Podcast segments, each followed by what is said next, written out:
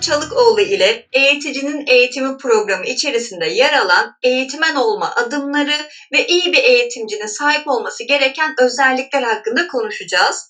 Eğitmen olabilmek için eğiticinin eğitimi şart mıdır diyeceğiz.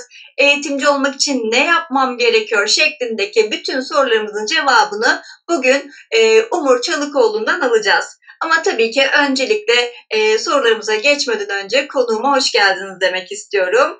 E, değerli Umur Bey hoş geldiniz. Nasılsınız? Hoş bulduk. Çok iyiyim. Teşekkür ediyorum. Sağ olun bu nazik davetiniz için. Sizi sormalı. Çok teşekkür ederim. Sizlerle burada canlı yayında olduğum için çok çok mutluyum şu anda. Ee, anım var onu da paylaşacağım ilerleyen dakikalarda sizinle ilgili.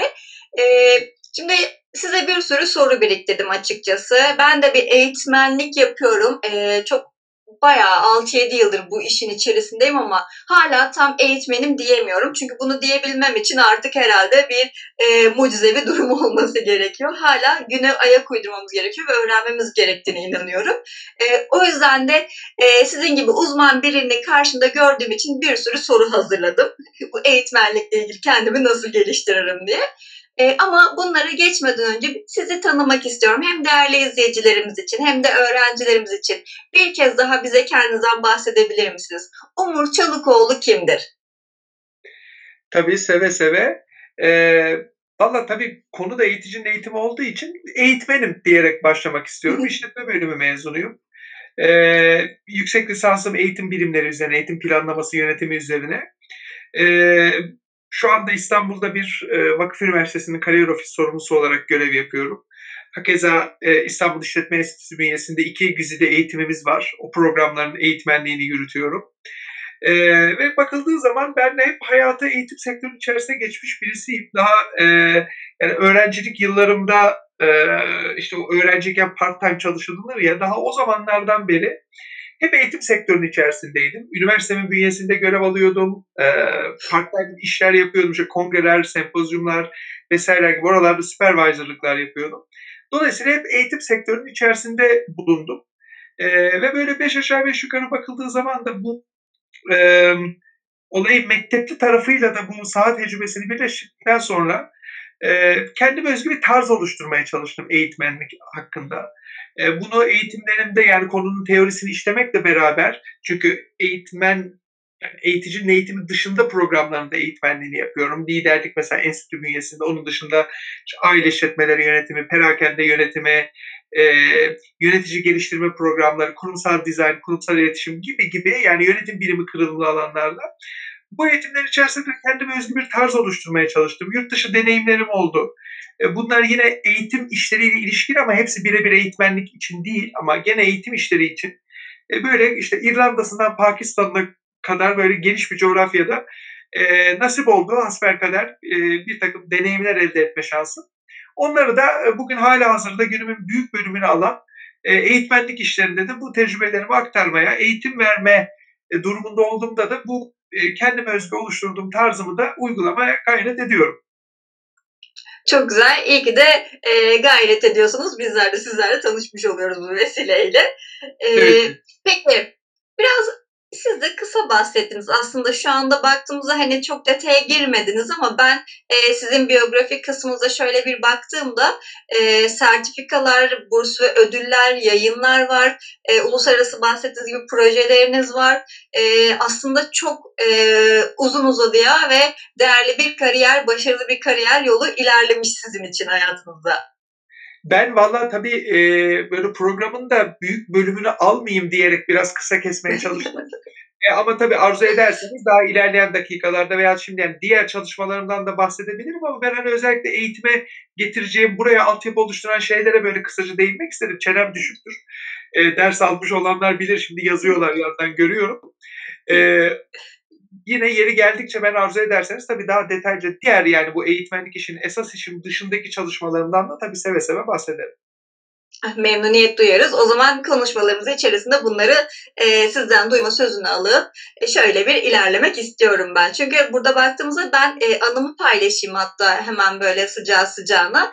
E, benim enstitüyle tanışma e, durumum sizin eğitiminizde oldu. Ben hani enstitüyü den önce aslında sizi tanımış oldum. Çünkü böyle bir buhran geçirdiğim bir dönem artık kendime bir şeyler yapmam, bir şeyler yatırım yapmam gerekiyor, geliştirmem gerekiyor dediğim bir dönemde işte Google'a yazdım eğitimciler nasıl eğitim alıyor, neler öğreniyorlar, neler yapıyorlar dediğimde sizin eğitiminiz çıktı. O zaman e, enstitüye de bakmadım. Ben direkt sizin e, biyografi sayfanıza girip wow bu kişiden ben kesinlikle eğitim almalıyım diyerek sonra İstanbul İşletme Enstitüsü ile tanışmış oldum eğitiminize katıldım. Çok verim aldım. E, gayet de notlar aldım. Hala dokümanlarınızı saklıyorum. ara ara da hala bakıyorum. Sonra e, enstitüde bu sefer diğer eğitimleri fark ettim. Oradan oraya, oradan oraya derken bir sürü eğitim almış oldum. Yani sizin aracılığınızla böyle bir yolculuğa çıkmış oldum. E, o yüzden ki o zaman da hani hiç aklıma gelmezdi. Bir gün eğitim aldığım e, Umur hocamla birlikte böyle canlı yayın gerçekleş gerçekleştireceğiz ve ben canlı canlı aklımdaki bütün soruları soracağım size. E, kısmet e, varmış demek ki ve o yüzden de çok çok benim için önemli bir yayın oluyor burada. İlk sizin aracılığınızla ilk eğitim aldığım eğitmenimle birlikte canlı yayın gerçekleştiriyorum. Ne güzel valla siz böyle söyleyince ben de e, ayrı bir heyecanlandım şimdi. Teşekkürler mahcup ettiniz beni. E, ben de bu üzerine daha da fazla değer vererek e, programı gerçekleştirmeye çalışacağım. Benim için de daha anlamlı oldu şimdi. Çok teşekkür ederim Umur Bey. Ee, özellikle e, vaktinizi ayırdığınız için ve katılım gösterdiğiniz için de değerli vaktinizi bizlere ayırdığınız için bir kez daha yayın başına da teşekkür etmek istiyorum size.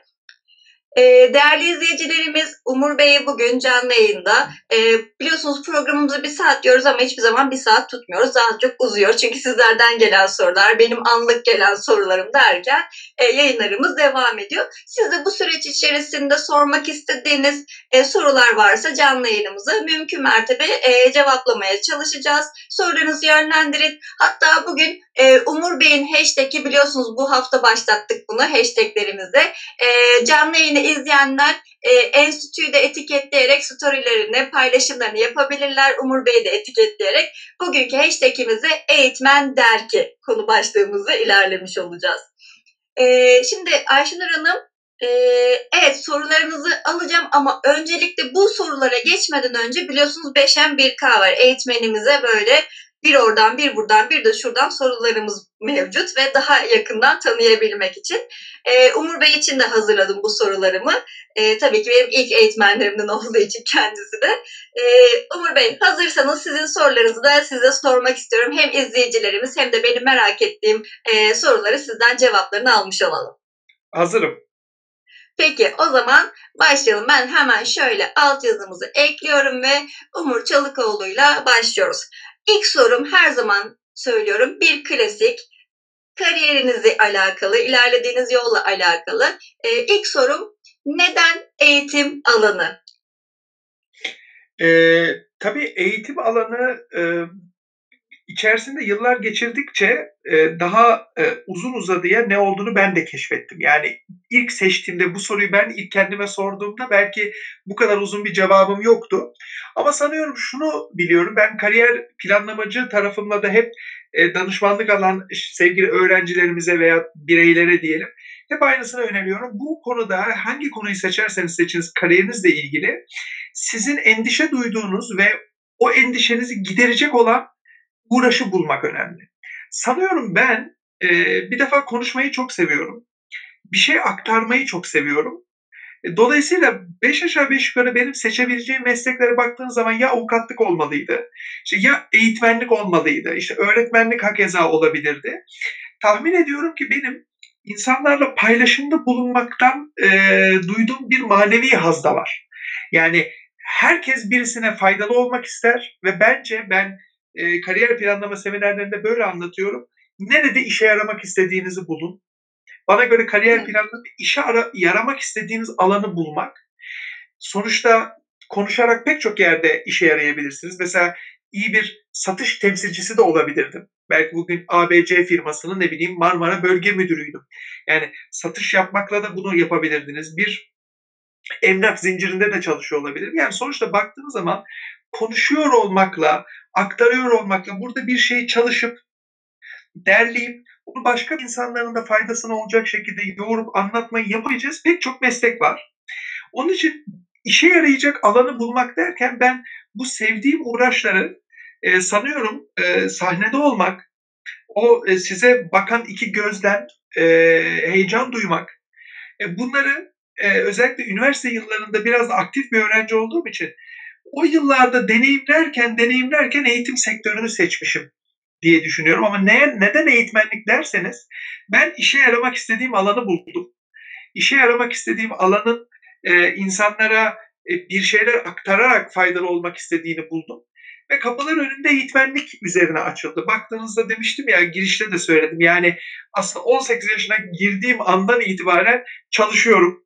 Hiç de durmadım ve 5 aşağı 5 yukarıda herhalde günde 14 saatin 13 saatin altına hiç inmemiştir mesaim hani pazar günleri hariç. Hep eğitim sektörünün içerisinde oldum. Onun için kartlar böyle açıldı ve eğitim sektörünün içerisinde oldum. Ama neden eğitmenlik derseniz e, işe yarayacağım alanı buldum. O yüzden diyebilirim. Çok güzel. Peki ilk eğitiminizi ne zaman vermiştiniz? Ee, tabii bu meslek olarak ilk eğitim vermekle e, hakikaten yani karşılığında para aldığım ilk eğitimi vermeyi burada tabii anlatmak istiyorum ama e, daha işte 19-20 yaşlarında böyle çeşitli işte sunumlar yaparak, e, projeleri sunarak işte böyle sivil toplumda, e, derneklerde çalışmalarım olmuştu. Oralarda böyle çeşitli sunumlar yaparak aslında birilerine bir şey anlattığım oldu. Ama ben bunu meslek olarak gördüğüm için, mesleğim olarak da sahiplendiğim için ilk defa karşılıklı olarak bu işi yaptığım zamanı örnek vermek istiyorum. O da e, ben ilk e, bu eğitimimizde de işlediğimiz e, non-formal eğitimler üzerine aslında uzmanlıkla girmiştim. Yani non-formal eğitimler ne demek? E, bir teoriye, müfredata bağlı olarak yürütülmeyen, yürütülse bile aktivitelerle, etkinliklerle yürütülen eğitimler demek. Drama çalışmaları mesela non-formal'dır. Bu non-formal eğitimlerde de tabii eğitmen bir şey anlatmaz. Genelde ya oyun oynatan ya aktiviteyi modere eden moderatör durumundadır. Biz bunlara trainer deriz. E, ilk olarak trainer olarak başlamıştım. İlk işim bir eğitim danışmanlık firmasındaydı. E, bir Antalya'da bir işti onu hatırlıyorum. Bir ilaç firması, uluslararası bir ilaç firması e, bir şizofreni ilacı çıkarmıştı yeni. Yani ilacın adı da aklımda şimdi hadi telaffuz etmeyeyim.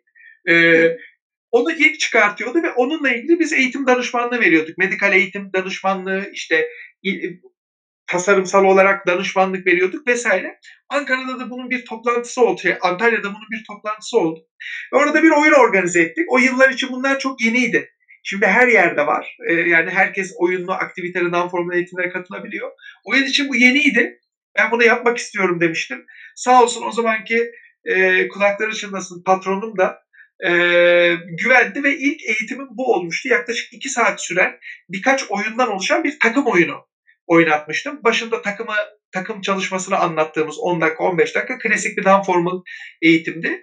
E, ve bugün gibi hatta şimdi söylerken bile gözümün önünden geçiyor. Hem çok heyecanlanmıştım e, hem de e, bir yani o görev yaptığım firma için de yeni bir soluktu. Çünkü non-formal eğitimler yani bahsettiğim 2012'de falan bu kadar yaygın değildi en azından. Ee, evet hem güzel bir anıydı hem de ilk tecrübemdi. Hiç o kadar dizlerim titrememişti muhtemelen. Ondan sonra da o kadar olmadı. Ee, evet güzel bir gündü. Yani yaklaşık 13 yıl falan 13-14 yıl önceydi. Evet, e, yıllarınızı vermişsiniz diyebiliriz aslında eğitim sürecinde şu an baktığımızda uzun bir süre 13 yıl. E, çok güzel. Peki e, biraz daha farklı bir konuya değinmek istiyorum. Umur Çalıkoğlu'nun en keyif aldığı hobisi nedir? e, ya bir sürü e, aslında şey söyleyebilirim. Ama hobi deyince sanıyorum belli bir e, düzende yaptığım, hani belli aralıklarla yaptığım, yapmaya devam ettiğim, stres attığım alan olarak düşünüyorum. İki alan var. E, bir tanesi mutfak. Mutfakta bir şeylerle uğraşmak, eldeki malzemelerle böyle bir tatlar yaratmaya çalışmak, farklı tatlar yaratmaya çalışmak. Farklı tatlar diyorum çünkü hepsi lezzetli olmuyor. Onun için lezzetli tatlar değil, farklı tatlar yaratmayı seviyorum. Mutfak gerçekten benim e, stresimi attığım bir yer, e, beni oyalayan bir yer. Yani beslenme ihtiyacı olarak mutfağa girmekten bahsetmiyorum. Yemeğiniz olsa bile eldeki malzemelerle değişik bir şeyler yapmak. Onun için mutfak benim için bir hobi alanı. İkincisi tabii ki deniz. Ee, bu dönemde özellikle pandemi zamanında e, ilgilenebildiğimi söyleyemem. Ama hani doğru cevap vermek adına söylüyorum. Ee, balıkçılık, e, işte amatör dalgıçlık diyelim ona, zıpkınlı dalış gibi Evet. hobilerim var. Deniz benim için çok yengeç burcuyum. Ee, tam bir yengeç burcuyum. Yani çocukken e, salonun ortasına bir kovayla su koyar, onunla, onunla oynardım. Yani en büyük oyuncağım oydu. Bu kadar suyu severim. E, o yüzden de e, benim en çok ruhumu dinlendiren, hem kendi manevi dünyamı, e, hem zihnimi dinlendiren, e, stresimi atan, yaratıcılığımı pekiştiren hobim aslında denizle ilgili şeyler. Bu kimi zaman balıkçılık, kimi zaman işte amatör dalgıçlık diyelim. Tam dalgıçlık doğru olmuyor ama yani sığ sularda işte zıpkınlı dalış diyelim. Tüplü dalış falan bilmem. E, do- dolayısıyla mutfakta e, yenemeyecek bile olsa farklı tatlar yaratmak ve deniz. Bu cevabı beklemiyordum açıkçası Umur Bey. Hani mutfakta e, yeni lezzetler, yeni tatlar denemeyi hani daha farklı bir cevap bekliyordum ama şu an şaşırdım ve iyi ki de bu soruyu sormuşum. Sizi farklı bir yönden de tanımış olduk. Peki, e, hangi alanda nasıl bir teklif gelirse şu an yapmış olduğunuz mesleğinizden vazgeçersiniz? Ee, evet, e, güzel bir soru. Ee, tabii meslek derken bu eğitmenlik kastediyorsunuz değil mi? Eğitmenliği komple bırakmaktan Evet. bahsediyorsunuz değil mi? Bu yani evet, şirket değişikliği, ülke değişikliği değil de eğitmenliği bırakmak. evet. Valla sanıyorum e, yani şöyle bir şey dilerdim. E, bu işi yaparak e, daha çok kişiye ulaşabileceğim e, şeyleri seçebilirdim ama eğitmenliği bıraktığım bir seçeneğin beni çok mutlu edebileceğini düşünmüyorum. E, yani onun için klasik şey cevap veremeyeceğim. Yani herkesin bir fiyatı vardır. Hani konuşabiliriz. E, yani tabii gerçekten öyle teklifleri olanlar varsa programdan sonra temasa geçebilir ama bu kadar baş döndürücü yani me- eğitmenlikten tamamen vazgeçeceğim bir teklif düşünmüyorum. Şöyle e, çünkü hiç eğitim işiyle bir şekilde işi dışlı olmazsam hani konu olarak mesela eğitmen olmazsınız ama bir eğitim danışmanlık firmasının bel- belki yöneticisi olursunuz. Baktığınızda idari bir görev yapıyorsunuz ama sektör gene eğitimdir. Eğer eğitimle ilgili her şeyi bırakırsam e, belki iyi bir teklif almış, iyi bir yaşantısı olan mutsuz biri olurum. Yani keyifsiz biri olurum, huysuz biri olurum diye düşünüyorum. O yüzden e, mümkünse böyle teklifleri olanlara eğitim sektörünün içerisinden iyi teklifleri bekliyorum diyeyim. Eğitmenlikten tamamen uzaklaşırsam çok e, e, uzun yaşamam. Ee, Uğur Bey, burada e, direkt aklıma şu geliyor. Sizin biyografiniz yayınlandı Enstitü sayfamızda, e, çekimimizi. Oradaki söylediğiniz e, eğitmenlik gönül işi dediğiniz yerin alt, e, altına aslında şu anda bu söylediklerinizi tamamen çizmiş oldunuz ve imzanızı da atmış oldunuz. E, gerçekten de gönül vererek yapıyorsunuz bu işe. Bu cevabı veremediniz başka ne olursa, nasıl bir teklif gelirse. E, peki, kabul ediyorum bunu. O zaman şöyle bir soru sorayım size. Ee, gene iş konusunda birazcık da uzaklaşıp e, siz böyle hani vardır ya kafa nereye ben oraya diyenlerden misiniz? E, mesela şu anda nerede olmak isterdiniz? Valla ben çok kafa nereye oraya diyenlerden değilim. E, şu anda nerede olmak istersiniz derseniz ben e, mesela böyle şey falan sorarlar ya işte sizi e, işte seçeceğiniz dört eylem, beş fiil, en önemli beş kelime sizin için falan gibi röportajlarda sorulup benim için böyle birkaç kelime var. Sükunet bunlardan biri. Çok beni ifade eden. E, dinginlik bunlardan biri. Dolayısıyla şu anda e, yani bir yere ışınlanacak olsam muhtemelen şöyle bir işte kış bahçesi olan e, doğanın yeşilliğinin içerisinde işte kitabımı okuyabileceğim, kahvemi içebileceğim, bu röportajı orada yapabileceğim. E, sakin herhangi bir yeri seçebilirdim. Tabii bende izi olan güzel yerler var. Mesela bu yine bir bu kariyer merkezi incelemeleri kapsamında bulunduğum İrlanda var. Mesela oradan ülke olarak çok etkilenmiştim ama yeşili beni sonuçta etkiledi. Türkiye'de de henüz gezmediğim, beni çok etkileyecek bir sürü yer vardır. Sonuçta her yere gitmedim. Onun için bir mekan tarif etmeyi tercih ederim ben. Yani bir bölge, ülke, şehir değil ama e, şöyle işte bir e, kış bahçesi olan ne bileyim böyle yeşillik, doğanın içinde herhangi bir yer olabilir. Çünkü e, bu dediğim sebeplerden yani ben hep mesela gelecek planınız olsa bana deseniz ki milli piyango size çıksa ne yapardınız? Benzer bir cevabı verirdim. Yani dinginliğimi ve sükunetimi sağlayabileceğim çünkü ben o zaman yaratıcı olabiliyorum bir tek. Kalabalık mesela şeyleri de sevmem ben.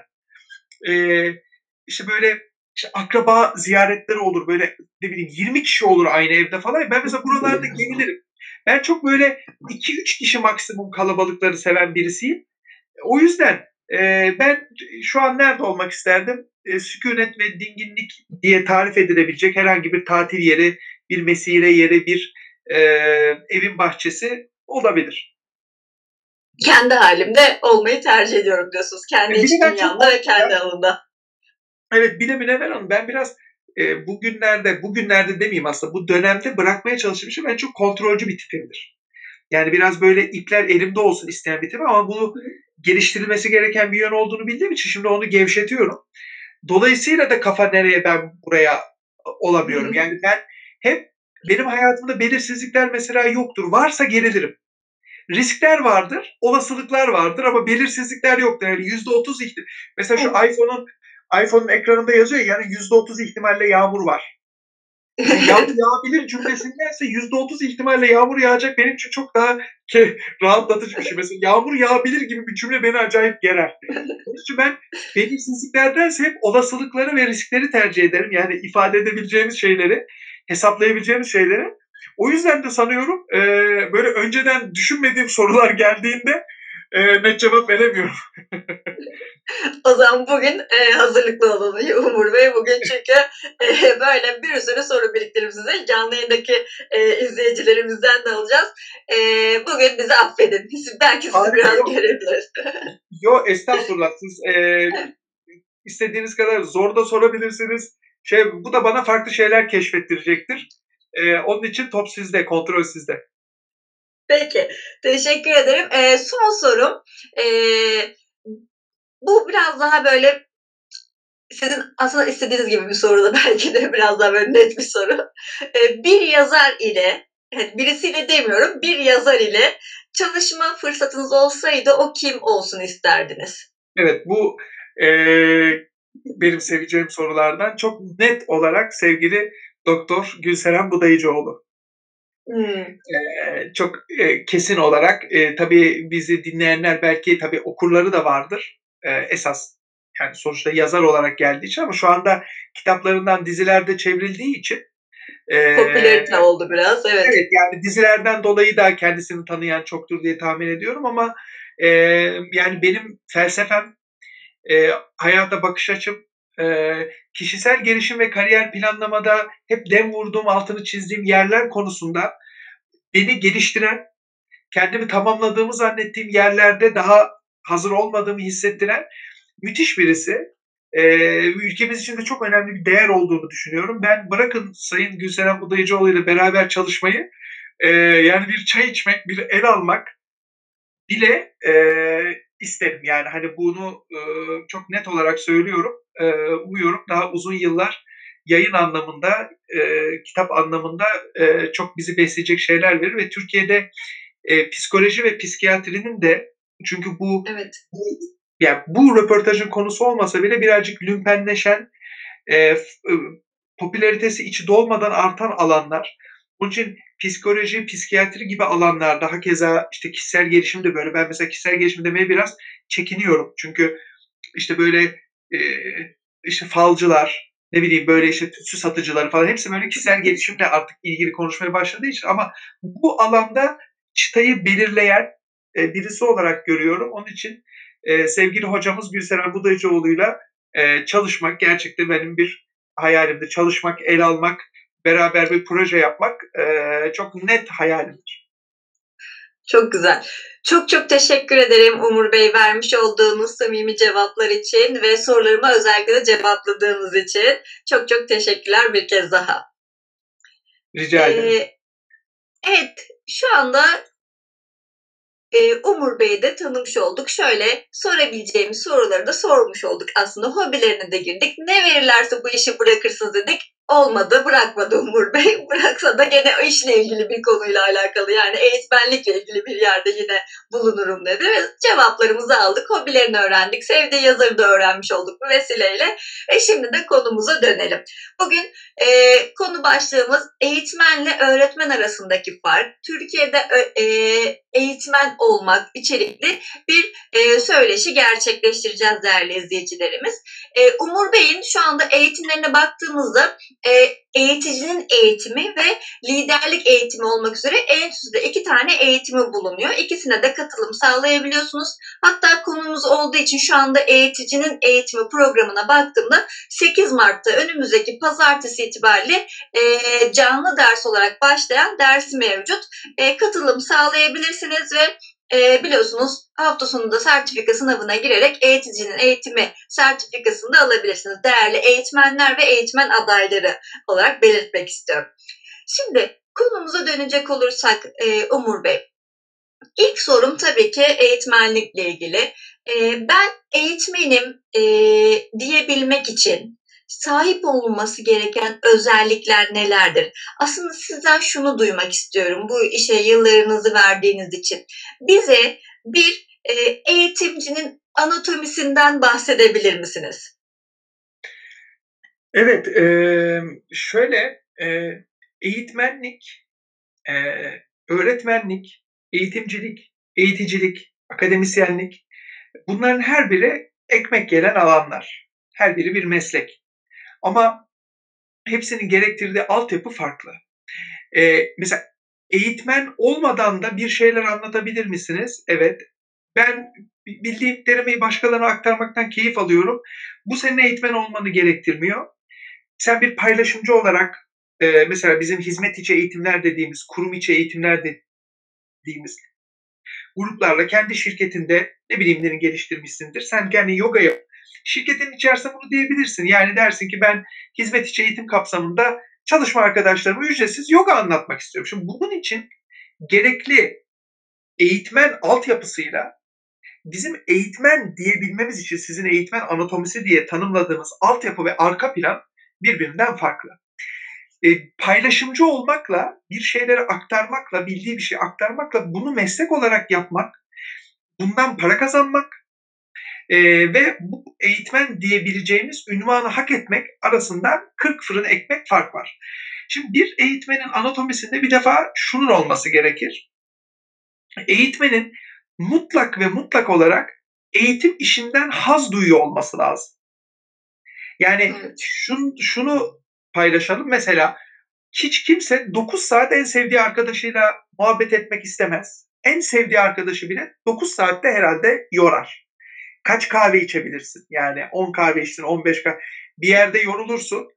Ama bir tam günlük eğitim minimum 8 saat sürer ortalaması aralarıyla 9 saat. Yani öyle bir şey oluyor ki hayatınızdaki en yakın arkadaşınızla bir gün 8 saat boyunca ona bir şey anlatmayı tercih etmezken bunu meslek olarak seçtiğinizde bunu yapmanız gerekiyor. Şimdi buradan şu sonuç çıkıyor. Bir, eğitim işini haz derecesinde sevmeli, tutku derecesinde sevmeli. Sevmek değil. İnsan yağmurun yağmasını da seviyor ama o tutku olduğunda adam şair oluyor. Tutku derecesinde eğitim verme işini sevmesi lazım. İkincisi bunu eğer seviyorsa bu işi yapmaya karar veriyorsa mutlaka ve mutlaka bunun eğitimini almalı. Eğitim vereceği dilin eğitimden bahsetmeden evvel daha kısa olduğu için bunu anlatayım. Eğitim vereceği dilin dil hakimiyeti mutlaka olmalı. Yani 100 kelimeyle Türkçe konuşan birisi eğitmen olabilir mi? Olabilir. İyi bir eğitmen olabilir mi? Hayır. Mutlaka yani bu kitap okumak olabilir. Tabii bugün gene Türkçenizi geliştirecek farklı kaynaklar var. Podcastler dinleyebilirsiniz, blog okuyabilirsiniz. Eskiden tek seçeneğiniz kitaptı. Yani bugün ama sizin Türkçenizi zenginleştirecek, Türkçe dilinde eğitim veriyorsanız, başka dillerde eğitim veriyorsanız o dil için dil hakimiyetinizin olması lazım. Kullanacağınız kelimelerini, ikame kelimelerini biliyor olmanız lazım. Bu anlatım zenginliği getirir. Çünkü öteki türlü sizden insanların eğitim almak için bir sebebi kalmaz. Bugün şu anda canlı yayın yaptığımız YouTube'da da bu anahtar kelimeyi yazdığınız zaman bir sürü şey çıkıyor karşınıza. Bir farkınızın olabilmesi için konuyu derinlemesine süzebiliyor olmanız lazım. Onun için bu bir iki, e, dil hakimiyeti gerektirir. Üçüncüsü ve en önemlisi mutlaka eğitmen eğer haz aldığını biliyorsa dil hakimiyetinin çünkü bir şey okudunuz e, okuduğunuzu ezberlemeyeceksiniz. Okuduğunuzu anlatıp anlatacaksınız veya deneyimlerinizi anlatacaksınız. Evet. Bu zenginliği katabilecek bir dil hakimiyetinizin olduğunu düşünüyorsanız veya bu konuda kendinizi geliştiriyorsanız geriye eğitim almak kalıyor. Eğitim tabii ki eğiticinin eğitimi programı olmazsa olmaz. Eğiticinin eğitimini destekleyecek başka programlar olabilir. Mesela bir etkili sunum teknikleri gibi. Çünkü eğiticinin eğitim programları tek başına sunum teknikleri, eğitimleri değildir. Sunum teknikleri eğitimi olabilmesi için ya süresi çok uzayacak. Eğiticinin eğitimi aslında eğitmenlik felsefesini, eğitim felsefesini, e, eğitim oluşturma kurallarını, yetişkin eğitimi kavramını duymalı, işlemeliyiz. Dolayısıyla baştan bir eğitim yaratabilmek, bir eğitimi var edebilmek, tasarlayabilmek için mutlaka eğitim alması gerekir. Bu konuda alınabilecek bir sürü eğitimler var. Hani tekrar belki başka bir soru olarak buna değiniriz. Ama böyle diyebilirim ama ilk olarak yani eğitim, bu işi tutku haline getiremiyorsanız bu sadece görev icabı yapılan bir şeye dönüşür. Ben hani eğitmenin anatomisi deyince tutku ve haz geliyor. Diğer bütün hele ki öğretmenlik. Hani son olarak onu söyleyeyim bakın öğretmenlik, eğitmenlik birazdan değiniriz. Mesela öğretmenlikte bu tutku ve haz daha fazla çıkıyor. Çünkü öğretmenler eğitmen statülerinin getirdiğinden çok daha fazla sosyal statü yükleniyorlar. Ona birazdan geçeriz. Ama e, işi tutku haline getirmek yüksek derecede bir dil hakimiyeti ve e, alan eğitimleri. Çok çok teşekkür ederim verdiğiniz bilgiler için. Ee, Ayşenur Hanım'ın da aslında e, sorduğu sorulardan bir tanesi de yanıtlamış oldunuz. E, ama sunum teknikleriniz ama eminim ki daha da önereceğiniz eğitimler var e, katılmaya gitti.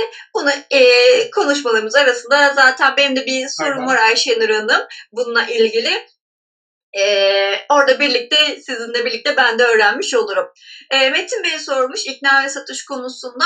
Ee, Metin Bey ikna konusunda Fatoş Kanıtemiz e, Hanım'ın e, eğitimi var. Oradan da enstitüden de eğitimi bulabilirsiniz. E, ikna teknikleri eğitimi de Fatoş Hanım veriyor. Hatta geçtiğimiz dönemlerde e, haftalarda kendisiyle de canlı yayın gerçekleştirdik. E, o yüzden katılmanızı öneririm o eğitime. Fatoş Hanım gerçekten e, bu konuda nokta atışlı e, bizlere e, eğitimde içerikler veriyor ve anlatıyor. E, şimdi hemen size dönüyorum tekrardan Umur Bey. Peki e, eğitmen olmak için yani bu eğitmenlik ünvanını kazanabilmek için e, ne yapmam gerekiyor? Belirle bitirmem gereken hani öğretmenlik değil de eğitmenlik kısmından özellikle istiyor, öğrenmek istiyorum. Bitirmem gereken belirli bir bölümler var mı okul hayatında yoksa farklı bir şekilde de bu ünvanı alabilir miyim ben? Tabii yani özel sektörde özellikle çalışacaksanız yani bir alanınız var. Bir alanda deneyim sahibisiniz, bilgi sahibisiniz e, ve bu bilgilerin kıymetli olduğunu düşünüyorsunuz.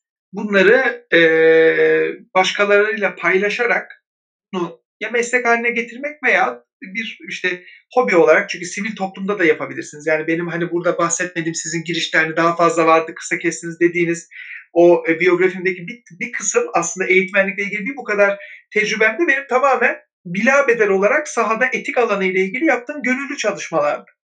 Dolayısıyla yani sivil toplumda da bunu yapabilirsiniz. Onu da altını çize bir sivil toplum inisiyatifinde, bir platformda, bir dernekte. Ee, onun için eğitmen ünvanı alabilmek bir illaki üniversite eğitimini, eğitmen ünvanından bahsediyorum. Ee, bir üniversite, bir işte meslek lisesi, bir meslek kuruluşundan onaylı akredite vesaire gibi bir durum aranmaz. Ama eğiticinin eğitimi programı e, çok önemlidir. Zaten eğiticinin eğitim programına bizim enstitü bünyesinde de gelen katılımcılara baktığımız zaman tabii ki tamamı değil ama bir profili belki bir yüzde 30, 20, 30 civarında e, kurum içinde hizmet içi eğitmenlik yapmak için veya mesela işte emekli olmuş ve bilgilerini bir şekilde nakite çevirmek istiyor veya bir hobiye çevirmek istiyor bunları anlatmayı. Kişiler geliyor. O yüzden eğiticinin eğitimi gibi, eğitim uzmanlığı gibi eğitimleri alarak eğer e, Milli Eğitim Bakanlığı onaylı kurumlardan bunu alıyorlarsa ve belli saatin üzerinde bu eğitimi alıyorlarsa e, eğitmen ünvanı alırlar. Ama bu ünvanı onlara veren bir kuruluş olmayacak. Eğer e, alan eğitimlerinden bahsediyorsanız o zaman da tabii ki formasyon çok önemli. Yani üniversitelerden alabilecekleri formasyon eğitimleri. E,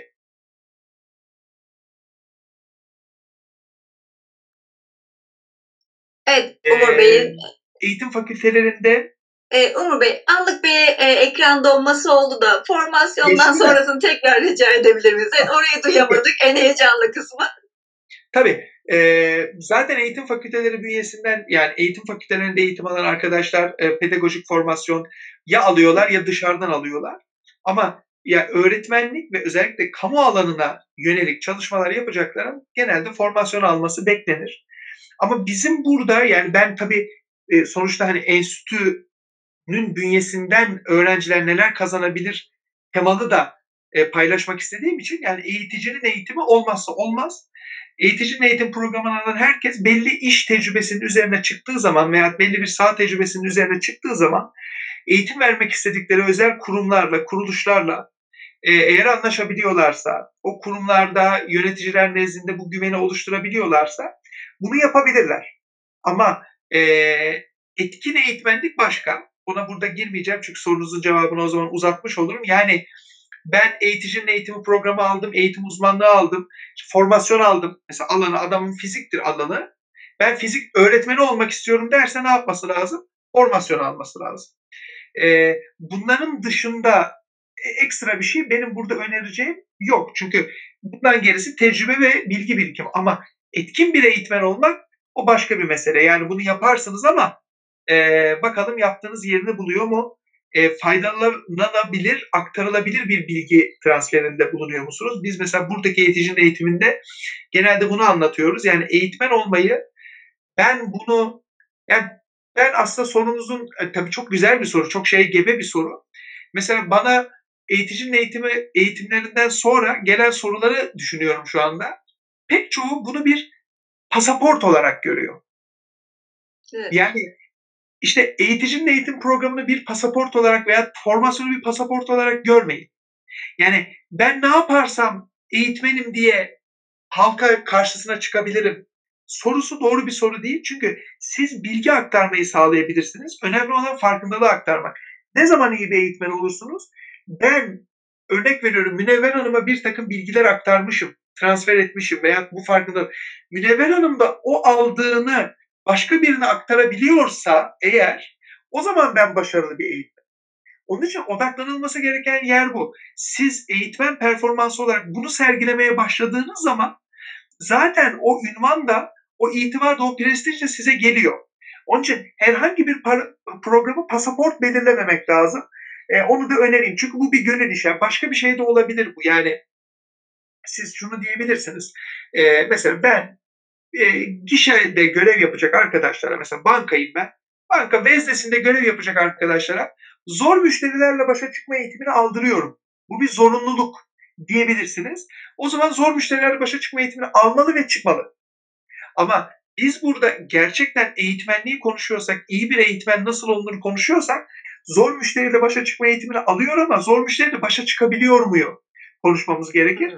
Onun için e, bir eğitmen olabilmek için ben bu konuda eğitmen olmak için neler yapmalıyım diye soranlar için öncelikle eğiticinin eğitimi, sonra e, etkili sunum teknikleri eğitimleri, e, hakeza eğitim uzmanlıkları eğer alan eğitimi ise bu işte fizik gibi, matematik gibi e, bir alansa bir temel bilim eğitimi verilecekse mutlaka formasyon e, ardından e, tecrübe ve yavaş yavaş üzerine koyarak e, ilerlenecek bir e, mesele. Evet. Ee, peki bu bahsettiğimiz eğiticinin eğitimi yani e, eğitmenlerin eğitime ihtiyacı var her zaman. Hani evet eğitmen oldu ama sonrası da var tabii ki. Devam etmesi gerekiyor, kendini güncel tutması gerekiyor. Ee, pasaport demediniz ama burada şöyle bir şey var e, Umur Bey Hani size takdir edersiniz ki mesela iş görüşmelerine gittiğinizde eğitmen olarak başvurduğunuzda ilk bakılan hani benim dikkat ettiğim ya da duyumlarda da aldığım eğitmen arkadaşlarımdan bu konuda e, ilk bakılan CV'sinde eğiticinin eğitimi var mı? Aa bunu Kesinlikle. almışsınız tamam okeydir diye. O yüzden belki bu birazcık da bu e, eğitim alınca o sertifika bir pasaport görevi görüyormuş algısı da oluşabiliyor. E, belki bundan evet. kaynaklı da olabilir. Tabii çok çok doğru söylediniz. Ee, ben hemen bir parantez açayım. Eğiticinin eğitimi programlı bir pasaporttur. Ama e, o pasaportu aldıktan mesela ülkeye giriyorsunuz ama ülkede ne yapacağınız belli değil ya. Yani şunun görülmesini istedim. Sizin girişte söylediğiniz şey eğiticinin eğitimi programını diyelim ki 22 saatlik, 24 saatlik, 36 saatlik bir program aldıysa bu adam artık kesin eğitmendir gözüyle kendisine bakmasın. Yoksa bu sertifikayı evet. Bu sertifikayı firmalar arıyor, aramalılar. Kişiler eğiticinin eğitimi programının minimum diğer önerdiğimiz sertifikalarla ayrı ama minimum bunu almadan ben eğitmenim dememeli. Ama bunu aldığında da oldum dememeli. Kastettiğim buydu. Evet, çok güzel e, aktarmış oldunuz. Tekrardan teşekkür ederim. Peki, e, sizin aktarmış olduğunuz, e, enstitüde vermiş olduğunuz eğiticinin eğitimine katıldığımızda nasıl bir yolculuğa çıkıyoruz? Eğiticinin eğitimi e, bir defa eğlenceli bir yolculuk. E, öncelikle biz e, dört günde yapıyoruz. Yani dört gün canlı ders yapıyoruz. E, bunun ilk gününde eğitim felsefesini konuşuyoruz. Aynı aslında burada yaptığımız bir röportaj sohbet havasında geçiyor dersler. Çıktığımız yolculukta biz öncelikle bir eğitmenin ne olduğunu tartışıyoruz. Çünkü gerçekten eğitmenin bir kitabi tanımı var. Bir de halkın nezdinde bu tabirler var. Öğretmen nedir, akademisyen nedir, eğitmen nedir, eğitimci nedir? Biraz bunu tartışıyoruz. 21. yüzyıl eğitim dünyasını değiştirdi. Yine bu programa katılanlar o yüzden şu dönemde özellikle katılanlar pandemiden sonra daha da şanslılar. Çünkü biraz dijital çağ ve dijital çağda öğrenmeyi de işin içine katıyoruz. Ee, ve bugün şu bir gerçek. E, artık eğitim bugün veriyorsunuz ama yarın sadece Z kuşağına vereceksiniz. Ve bu Z kuşağı siz hangi konuda bilgi verirseniz verin o konuyu 15 saniye içerisinde internetten bulabiliyor. Böyle bir kitleyle karşı karşıya olduğunuz zaman eğitim e, ve eğitmen farklı görülmeli. Kişi de kendini farklı görmeli. Biz burada mesela eğitmeni ne kadar kıymetli olduğunu ve olabilmek için ne kadar çaba harcaması gerektiğini anlatıyoruz ama Z kuşağının gözünde çok böyle değil. Z kuşağının gözünde eğitmen bir rehberden ibaret. Onun için biraz dijital çağda eğitime değiniyoruz. Bakın bugün e, artık üzücü mü sevindirici mi ben de karar veremiyorum Münevver Hanım ama eğitim bilgi bir meta. E, bilgiyi alabilmek için artık okula gitmeniz gerekmiyor. Evet. E, internette pek çok bilgiye bulabiliyorsunuz. Kıymetli olan entelektüel bilgi, demlenmiş bilgi, karşılaştırılmış ve doğruluğunun üzerinde düşünülmüş bilgi. Biz bu programın içerisinde eğitimi, bilgiyi, eğitmenliği ve diğer mesleği, yetişkin eğitimini bu şekilde ele alıyoruz. Yolculuğumuzun ilk bölümünde aslında e, eğitmenliğin felsefesini, arka planını e, tek tıkla dünyanın her yerindeki kütüphanelerden cevabını bulabiliyorsunuz. Yani İspanya'daki bir kütüphaneden tek kelime İspanyolca bilmeden dünyanın bilgisine ulaşabiliyorsunuz. Peki bu dünyada eğitmen nasıl olur? Bunu tartışıyoruz. Sonra tabii en önemli bir konumuz yetişkin eğitimi. Zaten eğiticinin eğitimi evet. yetişkin eğitimi diye de sektörde bulunabiliyor. Yetişkin eğitimin özellikleri yani bir lise talebesiyle ne bileyim 43 yaşında e, ev kredisi ödeyen Rüstem amca e, arasında öğrenme biçimi ve stilinde bir fark var. Yine işte 62 yaşında e, kızı işe gittiğinde çocuğu, torununu ona bakmak için bırakan Ayşe teyzenin öğrenme stiliyle 7. sınıf öğrencisi Melike'nin e, öğrenme stili arasında bir fark var. Dolayısıyla yetişkin eğitiminin ne olduğunu, yetişkinde eğitim modellemesini nasıl yapacağız? Bir yetişkine eğitim veriyorsak biz nasıl hazırlanmalıyız? Gibi konuları işlediğimiz bir yetişkin eğitim bölümü var. Sınıf yönetimi çok önemli. Çoğu insan eğitmen olmak istediğinde şey diyor ben aslında arkadaşlarıma ders anlatırken falan anlatmayı seviyorum ama topluluk önüne çıktığımda çok heyecan yapıyorum diyor. Ee, işte sınıf yönetimi nedir? Sınıf yönetimi nasıl yapılır? Bir de eğiticinin eğitim programında biz bonus olarak onun için diyorum ya mutlaka eğiticinin eğitimi alınmalıdır. Bu e, şirketler gözünde bir pasaporttur. E, bu şurada e, bu eğitimin içerisinde e, eğitim yönetimini de konuşuyoruz. Yani bu programda eğitmenlikten bahsederken her eğitmen ya kendisi için ya bulunduğu organizasyon için bir yerlerde eğitim modellemek zorunda kalacak. Onun için masanın diğer tarafına geçip bir yönetici gözünden bakıp, bir eğitim yöneticisi gözünden bakıp eğitmene bakmak, eğitime bakmak, hedef kitle olan işte öğrenci diyelim ama yetişkin eğitimde katılımcı demek daha doğru. Katılımcılara bakmayı görüyoruz. Yani bu programın içerisindeki yolculuğun nihayetinde bir eğitim yöneticisi ve yöneticisi veya eğitim girişimcisi olmuş gibi masanın diğer tarafından eğitim nasıl organize edilir?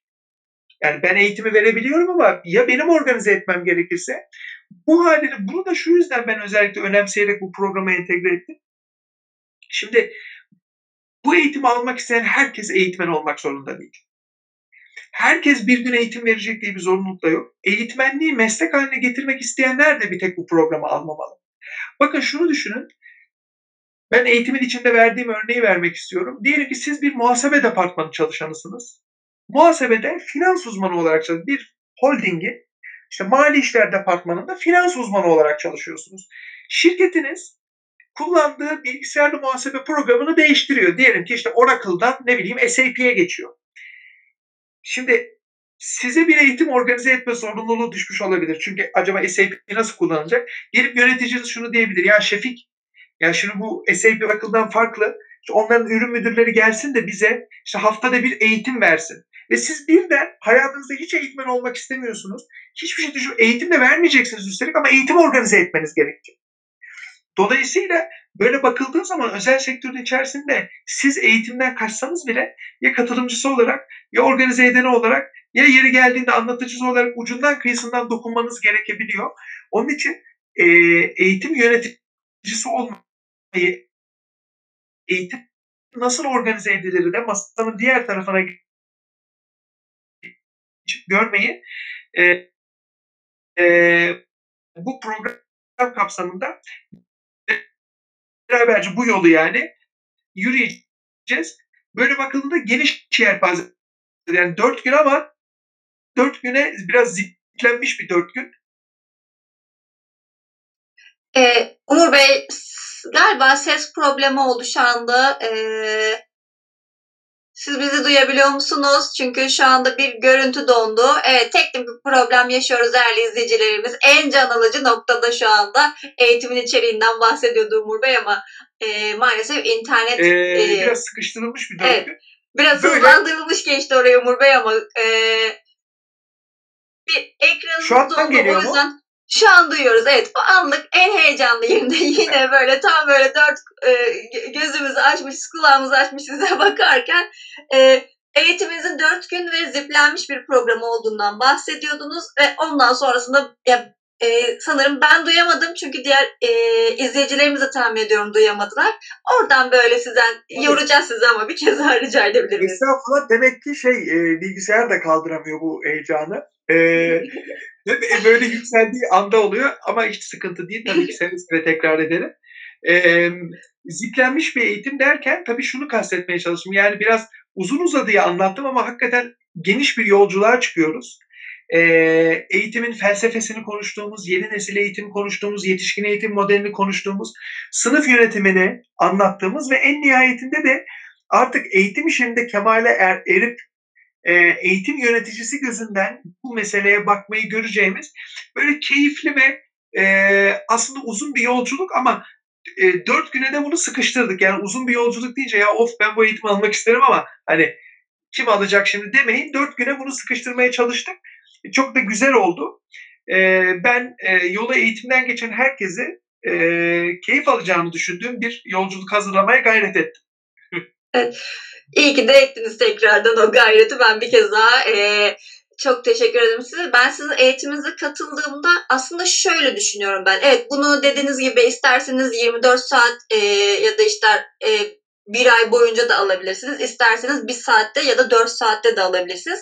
Önemli olan e, ona ayırdığınız vakit ve e, yor, kendini yorduğunuz e, eforla alakalı bir durum. Ben istekliydim çünkü ben eğitime ilk başladığımda çok 22-23 yaşlarında böyle dışarıdan gelen danışmanlarla birlikte onların yanında hadi Münevver izle oradan alırsın sen bir şeyler falan diye böyle dışarıdan gelen eğitmenleri izle izle nasıl sunum yapıyorlar, el kol hareketleri nasıl diye diye öyle başladım. E, sonrasında tabii istemeye de başladım bunu. Dediğiniz gibi o sahnede olmanın verdiği o heyecanı yaşadıktan sonra bir de birilerine bir şey katmanın tadını yaşadıktan sonra e, bırakmak istemedim. İyi ki de beni atmışlar dedim öyle bir sudan çıkmış balık gibi. E, şansım şöyleydi. Çok değerli eğitmenlerle tanışma fırsatı yakaladım. İşte ben çağrı merkezi çalışanıyım. Çağrı merkezi eğitmenliği yaptım ve bu sektörde gerçekten ismi bilinen e, kişilerle tanışma ve onlarla iyi iletişim kurarak e, destek alma şansı yakaladım. Hala da görüştüğüm çok fazla eğitmenim var. E, ama işte e, bu yetmedi sizi buldum daha sonrasında enstitü aracılığıyla ya da sizin aracılığınıza enstitüyü buldum. Orası hala bende soru işareti ilk sizi tanıdığım için.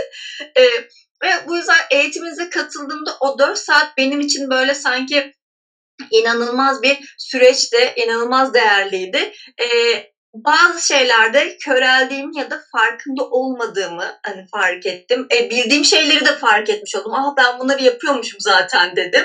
E, iyi gözlem yapmışım ki kapmışım onların. Bazılarını da e, ben bunları bilmiyordum ve gerçekten bunu yapmam lazım dediğim kısımlar oldu. O yüzden benim için artısı oldu. Hani e, orada bu eminim ki bizi izleyen değerli eğitmenler ve eğitmen adaylarımız da aynı şekilde olacaktır. Yeter ki dediğiniz gibi gönül işi olsun. E, oraya efor sarf ettiğiniz zaman o saatler çok daha farklı bir şekilde geçiyor sizler için. E, Mesela sizin eğitimlerinizi öğrendiğim konu başka duymamıştım daha öncesinde. İlk defa sizinle birlikte öğrendim. Dersinizi anlattığınız bir konuya değinmek istiyorum şu anda.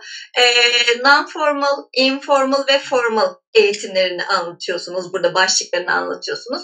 Ee, Burada bizi izleyen seyircilerimiz için de ki konu başında da bahsetmiştiniz canlı yayınımızın başında da bu non-formal, informal, formal dediğimiz terimler neyi içeriyor?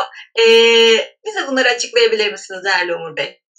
Tabii ben e, hakikaten benim de çok önemsediğim bir konu. Çok e, önemli bir noktaya parmak bastınız. Teşekkürler. E, burada e, nedenini de biraz açık, birazdan söyleyeceğim açıkladıktan sonra. E, şimdi formal, non-formal ve e, informal eğitimler eğitim çeşitleri diye geçer. Şimdi biz eğitim deyince zihnimizde bir şey canlanır. Şu an bizi tahmin ediyorum işte 160-170 kişi izliyor canlı.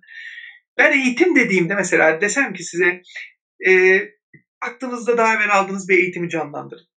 Diyecek olsam muhtemelen kişilerin aklına böyle bir sınıf, bir derslik, bu bir lise sınıfı olabilir, bir ortaokul sınıfı olabilir. Bir sınıfta ders dinlerken ki hali veya ona ders anlatılırken ki hocanın hali geliyor gözünün önüne. İşte bu eğitim tekniklerinden sadece bir tanesi. Buna biz formal eğitim diyoruz. Formal eğitim programı belli, bir usta öğretici tarafından yapılan yani bir eğitmen moderatörlüğünde yapılan, bir teorisi olan, bir sonraki adımı belli olan eğitimdir. Ve hakikaten eğitimin de yaygın eğitim dediğimiz şey de formal eğitimdir. Yani o yüzden dedim eğitim deyince aklınıza gelecek şey formal eğitim. Ama bunun dışında çok önemli iki eğitim yöntemi daha var. Bu birincisi informal learning veya informal education. Informal şu, e, en keyiflilerinden biri farkında olmadan gerçekleşen öğrenimler. E, mesela diyelim ki siz hmm, yolda yürürken ayağınıza bir taş çarptı. Şimdi birisi şunu diyebilir. Öf lanet olsun ya hep de zaten beni bulur bir taş varsa gelirim ben ona çarparım falan der ve o taşı alıp fırlatıp devam edebilir. Başka bir tanesi de gelip ayağı taşa çarpınca alır bakar ay ne güzel bir taşmış. Niye burada taş? Abi bakar ki yol zaten mıcırlı. Hay Allah burası çok taşlık bir yol der ve buradan bir öğrenme elde eder. Der ki akarsu sokak biraz taşlıklı bir yol. O zaman ne olur ne bileyim bir bebek yeni varsa yeni öğrenmeyi, e, yürümeyi öğrenmiş onu o yoldan geçirmez. Yani ne oldu? Aynı olayı yaşadınız ama bir tanesi size bir öğrenme kattı. Diğerinde taşı tekmelediniz geçtiniz. İşte bu buradaki olay bizim informal öğrenme dediğimiz olaydır. Tecrübe değil. E, muhtemelen katılımcılar yani şu an dinleyicilerimiz aklına e, bu tecrübe o zaman falan canlanmış olabilir. Tecrübe değil çünkü ben eğitimde tecrübeyi çöp olarak gören birisiyim. Bana kalırsa eğitimde eğitim kapsamında tecrübe bir çöp. Çünkü şöyle çöp. E, tecrübeyi birikime dönüştürürsek çöp değil. Örnek veriyorum işte e, sobadan eli yanan birisi bunu soba el yakar derse bu bir tecrübedir. Bu hiçbir işe yaramaz. Sadece sobanın olduğu ortamda işe yarar. Ama bunu bir edinime çevirirse, birikime çevirirse nedir o da? Sıcak el yakar. Sıcak el yakan olarak bunu yorumlamayı başardıysa kendi içindeki öğrenme budur aslında. Yani öğrenme dediğimiz kelime budur. O zaman mesela şu bardak da sıcaksa benim elimi yakabileceğini düşünüyorum. Bakın bu kıymetli. Buna biz birikim diyoruz. Tecrübe çöp. İşte informal öğrenme hayatımızın içerisinde yolda yürürken, işte kafede çay içerken, bir şeyler yaparken e, gördüğümüz olayları, rastladığımız şeylere, bizde etki bırakan olayları eğer anlamlandırırsak bu bir öğrenmeye dönüşüyor. Buna informal öğrenme deniyor. Siz bunun için bir şey yapamazsınız eğitmen olarak. Ama o çocuğun informal öğrenmeye maruz kalabileceği ortamı yaratabilirsiniz. Zaten eğitmenin özelliklerinden biri ortam yaratıcılığıdır. Yani teneffüsler mesela. Eğer siz bir günlük eğitim içerisinde ilkokulda yapıldığı gibi uzun bir teneffüs bırakırsanız çocuk orada bir sürü informal öğrenme gerçekleştirebilir. Non-formal da şu demek en eğlencelisi ve benim mesleğe başladığımda ilk olarak organize ettiğim eğitimlerdi girişte söylediğim gibi. Non-formal da şu demek oyunlarla ve aktivitelerle öğrenme. Yetişkin eğitimlerinde çok kullanılır. Bir de okul öncesi eğitimde çok kullanılır. İşte e, PDR'ciler bunu bilir, çocuk gelişimciler bunu bilir, okul öncesi öğretmenleri bunu bilir oyunlarla öğrenip bu yetişkin eğitiminde neden önemlidir biliyor musunuz? Ya burada şu an bakayım kaç kişiyiz? 225 kişi galiba canlı izliyor. Ee, hepimizin hayatında, hepimizin omuzlarında hayatın yükü var. Hayat bir noktadan sonra monoton, sıkıcı, e, hayat pahalı. Şimdi bunların içerisinde hayatını organize etmeye çalışan birisi bir pazar günü bir eğitime katıldıysa bir de hiçbir eğitmenin hayat hikayesini dinleyecek sabrı olmuyor. Dolayısıyla yetişkin eğitimlerini zenginleştirmek için biz non-formal dediğimiz e, oyunlar, aktiviteler, yetişkin oyunları organize ederiz. Bu yetişkin oyunları deyince zannetmeyin ki çok böyle ağır başlı oyunlar. Bildiğiniz dokuz taş da oynayabilirsiniz. Ama yetişkini o monotonluğun dışına çıkarmak, drama çalışmaları yaptırmak, çok önemlidir. Bir de tabii non-formal eğitimde şu var. E, maruz bırakabiliyorsunuz. Mesela İstanbul'dakiler bilecektir. Türksel'in Karanlıkta Diyalog Müzesi var. Mesela ta- Karanlıkta Diyalog uygulaması bir non-formal uygulamadır. Çünkü görmeden siz orada bir şeyler deneyimlersiniz. Mesela bakın bu non-formal bir çalışmadır. Zaten Milli Eğitim Bakanlığı deneyimsel öğrenme diye çeviriyor bunu. Sözün özü şu non-formal eğitimle ilgili. Bir bu işte hakikaten dokuz taş gibi oyunlar organize edebilirsiniz. Yetişkin eğitimlerinde oyun diye bir sürü kitaplar var. İşte siteler var benim de takip ettiğim falan. Bir de şu var. E, mesela takım çalışması oyunları, güven oyunları, isim oyunları gibi oyunlar organize edebiliyorsunuz. Şimdi bunun da şöyle bir avantajı var. Ben eğitmen olarak non-formal eğitimi bu yüzden kullanıyorum. Özellikle gerçi yani üniversitedeki gençlerden ziyade sektöre verdiğim eğitimlerde daha ziyade kullanıyorum. Çünkü onların omuzlarında daha fazla yük var. Yük arttıkça eğitim daha fazla oyunlaşmalı. Yani felsefem bu. Ee, şimdi siz, ben takım çalışmasını klasik bir akademisyen gibi bir formal eğitimde vermeye çalışsam ne anlatacağım? Mesela arkamda bir slide olacak. İşte takım nedir? Takım çalışması nedir? İyi takımların sık görülen 10 özelliği. Şimdi bir takım oyuncusu olmak için 5 adım. Bu. Şimdi bakın ben bunu size anlatırsam münevver bir olan takım çalışmasının ne olduğunu öğrenebilirsiniz. Ama sizi takım oyuncusu yapamam. Evet. Sizi iyi bir takım oyuncusu haline getiremem ama non-formal eğitimle bunu yapabilirim. Size bir takım oyunlara dahil ederek gerçekten takım çalışmasının neye benzeyeceğine dair oyunlara dahil edersem o zaman siz duygusal olarak da ha bu hissettiğim duygu galiba takım çalışmasının duygusu diyebilirsiniz. Basit bir örnek verelim dinleyiciler için. Ee, 10 kişiyiz. Ee, hadi ikişer kişili partnerlere ayrılalım. Yani 5 kişilik, yani 5 tane partner grubu olsun. 2-2-2. 10 kişi ikişer kişi olarak bölündü. Yan yana gelsin o iki kişi ve e, şöyle hemen iki bacağını, birinin sağ bacağı, birinin sol bacağını bantlayalım veya iple, kuşakla bağlayalım. O zaman ne oldu? İki bacak, üç bacakta iki kişi oldu değil mi? Sırt sırta yapıştılar. Birinin sol bacağı, ötekinin sağ bacağına bağlandı şu şekilde. Artık iki kişisiniz ama üç bacaklısınız, dört değil. Bu şekilde bu beş kişiyi yarış yaptıralım. O kadar keyiflidir ki bunu izlemesi de keyifli. Lütfen eğitimlerinizde yüz yüze eğitimler başladı siz de uygulayın. Bakın bir müddet sonra öyle bir hale geliyor ki bu kişiler ayaklarının bağını çözdüğün zaman o kadar hızlı koşamıyorlar. İşte takım çalışması budur. Bunu öğreten şeyde biz non-formal diyoruz. Eğitimleri zenginleştiren, derinleştiren, renk katan, duygu katan tarafı ve gerçekten profesyonel eğitmenlerde e, eğitme, eğitimlerinin öğrenme çıktılarını non formaldan faydalanarak yapmalı. E, eğitimin zamanlamasını, ortamını, eğitim içinde kullanılacak materyalleri de mümkün olduğunca informal öğrenme. Yani benim önceden veremeyeceğim ama kişinin kendi farkına vararak elde edebileceği deneyimleri sağlayarak yaparsanız o zaman bu işte eğitimde ustalaşmak dediğimiz şeye gider. Çok kıymetli bilgi verdiniz şu anda e, Umur Bey. E, evet izleyicilerimiz de eminim not almışlardır. E, ben ilk sizden duydum non-formal, informal terimlerini yaptığım işin adını koymuş oldum aslında ne yapıyorum şeklinde diye. Çünkü ben e, biraz daha böyle işin eğlenceli kısmındayım. Yani eğlenerek öğrenme kısmındayım. E, dediğiniz gibi hele ki bir de pazar gününe gidiyorsak o eğitime ya da o eğitimi biz pazar günü veriyorsak en nefret edilen kişiler e, grubuna giriyoruz. Yani pazar pazar beni getirdim buraya diye. E, bir mecburiyetten geliyor. E, o benim çok hoşuma gitmişti. E, peki e, bu non-formal dediğimiz eğitimde buz kırıcılar arasında bir benzerlik var değil mi? E, Tabii. Buz kırıcılarda çünkü o e, birbirine benzer. Yani onlar da bir e, sıcak atmosfer oluşturmak. E, diğeri de eğitime daha sıcak bakış açısı sağlamak için. Evet yani buz kırıcılar non-formal eğitimin e, çeşitleri var.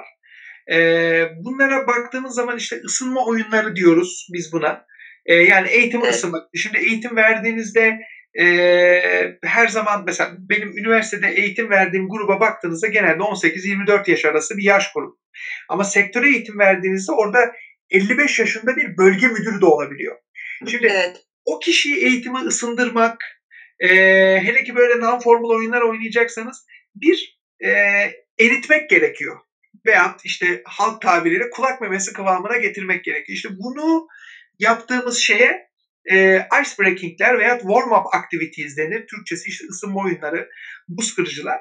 Bu buz kırıcılar az önce benim verdiğim eğitim örneği vardı ya işte bacaklarda ikisinin birleştirelim ve koşu yarışı evet. yaptığımız bir organizasyon gerektiriyor. Buz kırıcılar daha basit. Mesela e, iple, topla, düdükle hemen yani böyle çantanızda işte kadınların çantasında taşıyabileceği malzemelerle organize edilen şeylerdir. Çok faydalıdır. Bir defa yetişkin eğitimi verecek kişiler, kurumsal eğitim vermeye çalışan kişiler şuna alışık olsunlar. Kurumlarda insanların bir bölümü birbirine küs. Birbirinden hoşlanmıyor. Gerçekten onları bir arada tutan tek şey şirket. Evet. Ve siz bu insanları, bu birbirinden bir grubu hoşlanmayan insanları işte maksimum 100 metrekare bir odaya koyuyorsunuz. Tatil gününde koyuyorsunuz. Akşam 7'ye kadar da tutuyorsunuz. Şimdi e, her zaman yani eğer empati yapmak gerekirse bunun bilincine, onun için beni birisi eğitim vermeye çağırıyorsa sektörden kurumsal bir eğitime biz non-formal eğitim organize etmesek bile benim yanımda bir düdük, bir yumak ip e, olur. Bir de top mesela. Şimdi mesela buz kırıcılara bir örnek verecek olursak yani mesela e, şöyle bir oyun benim hep yaptığım bir şeydir. Diyelim ki 20 kişiye kadar bu olabiliyor. Diyorsunuz ki birden 20'ye kadar sayın. Herkes bir sayı söylesin. Herkes bir kere sayı söylesin. Sayıları ardışık söyleyin. Aynı anda iki kişi sayı söylediğinde yanarsınız. Yani burada mesela biz bunu yapacak olsak mesela ben bir diye başlıyorum. Münevver Hanım iki diyor. Oradan Ayşe üç diyor. Ayşe üç derken bir oldu üç derse yanıyoruz baştan başlıyoruz. Ben tekrar bir diyorum. Şimdi bakın bir müddet şöyle zannediyorsunuz ki bu kıyamete kadar sürecek bu oyun. Çünkü mutlaka yanıyorsunuz. Aynı anda iki kişi, üç kişi sayı söyle. Ama bir müddet sonra bir sözsüz iletişim gelişiyor ekip arasında. O sözsüz iletişimde kendi kendilerine bir taktik buluyorlar. Mesela kızlar çift sayıları söylüyor, erkekler tek sayıları söylüyor. Kendince bir sözsüz iletişim geliştiriyorlar ve 20'ye geliniyor. 10 dakika. Bu bir buz kırıcıdır. Bana alışıyorlar. Yani çünkü işte eğitmen Ah Eyvah ekranımız bazen yine. biraz işte bu da evet, evet. kesen hocalardan mı falan. Birbirlerine alışıyorlar. Ya tamam bugün lanet olası bir pazar günü gibi geçmeyecek. Lanet olası bir akşamüstü gibi. Bugün eğlenceli geçecek galiba diyor. Mesela Energizer'lar vardır. Gene buz kırıcılar en çok bilineni. Hani ice breaking deniyor ama mesela Energizer'lar da çok önemli. Ee, kurumsal eğitimlerde özellikle e, bir yola gidiyorsunuz. Antalya'ya gidiyor adam mesela. Uçağı kaçırıyor, röter yapıyor. Yorgun.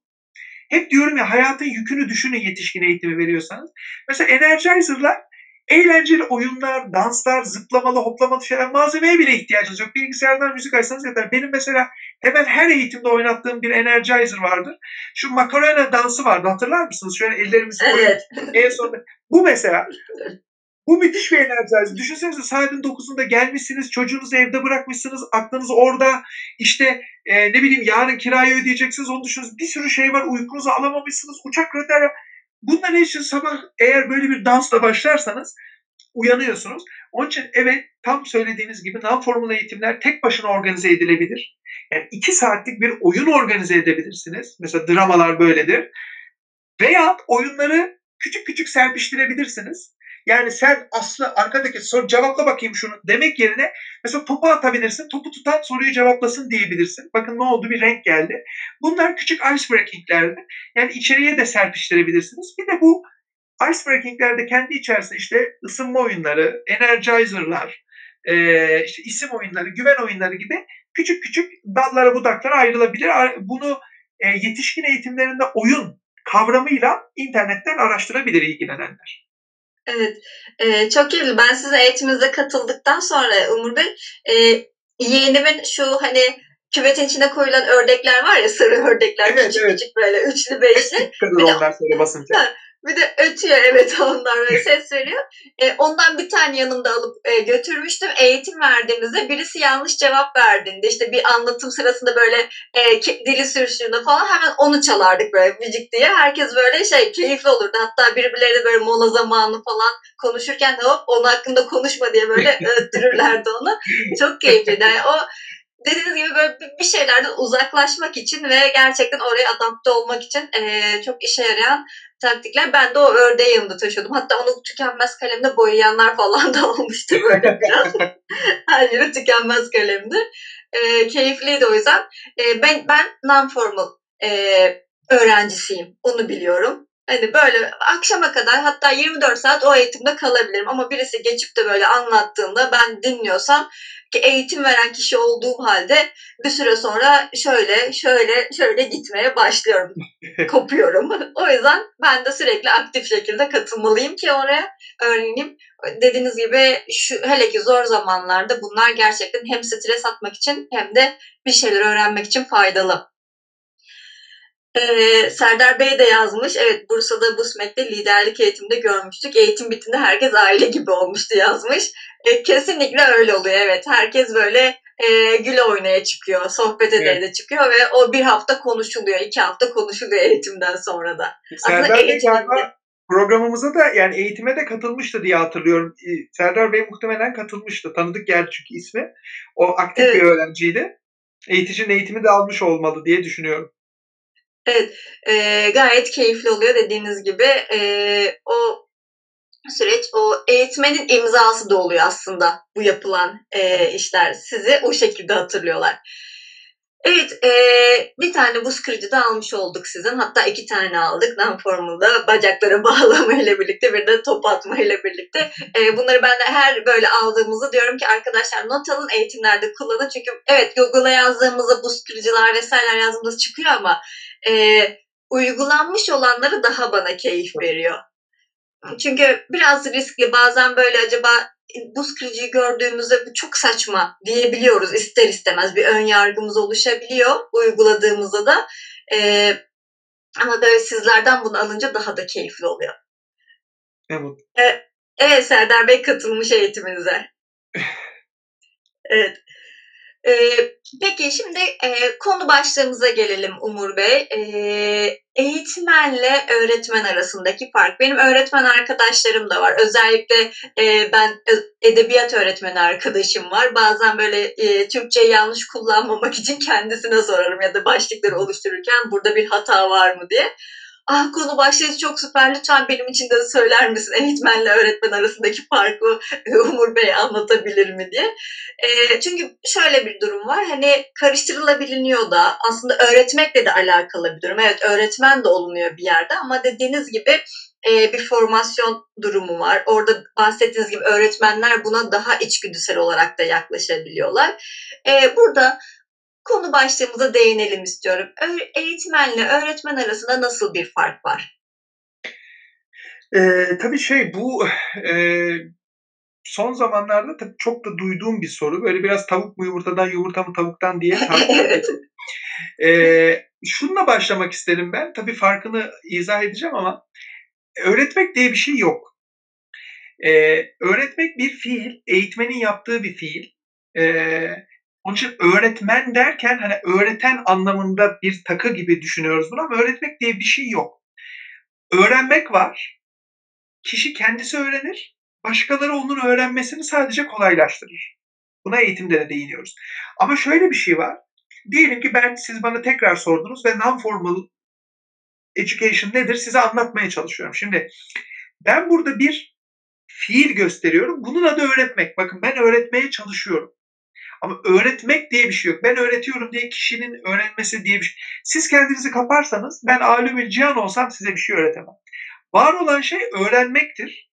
Öğretmek karşı tarafın öğrenmesi için gösterilen çabadır. Onun için öğretmeyi bir aklımızdan çıkaralım. Yani eğitmen arkadaşlarımız veya eğitmen olmak arkadaş, eğitmen olmak isteyen arkadaşlarımız varsa ben öğretiyorum, öğretmeyi seviyorum diye bir şeyi lügatımızdan çıkaralım. Öğretmek yoktur.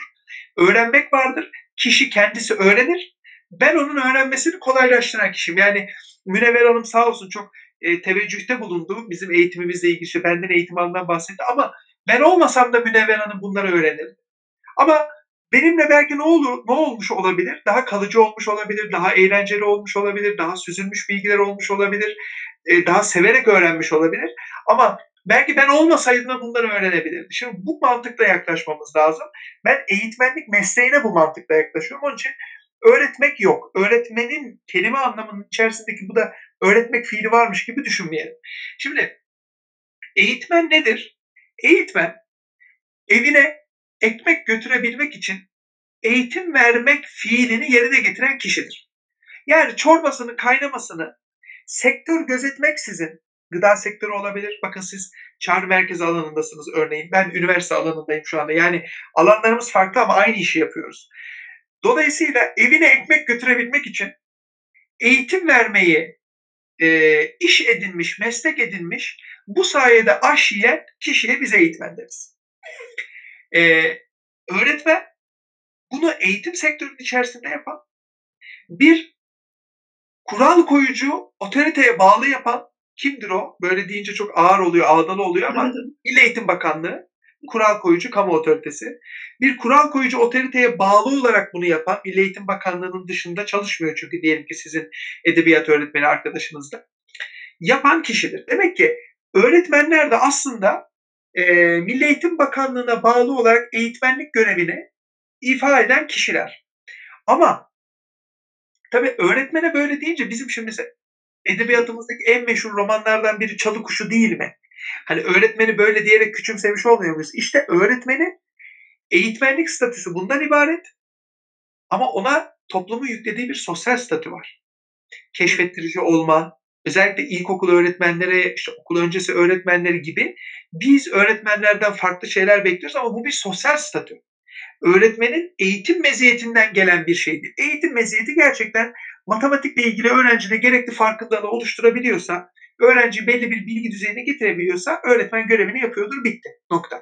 Ama öğrencinin işte kendini keşfetmesi gibi, e, öğrencinin e, doğru alana yönelmesi gibi toplumun ondan beklediği, e, yani bugün baktığımız zaman e, erkek kadın ilişkilerini bile çocukların çoğu aslında öğretmenlerinden dinler ve öğrenir. Onlar şekillendirir.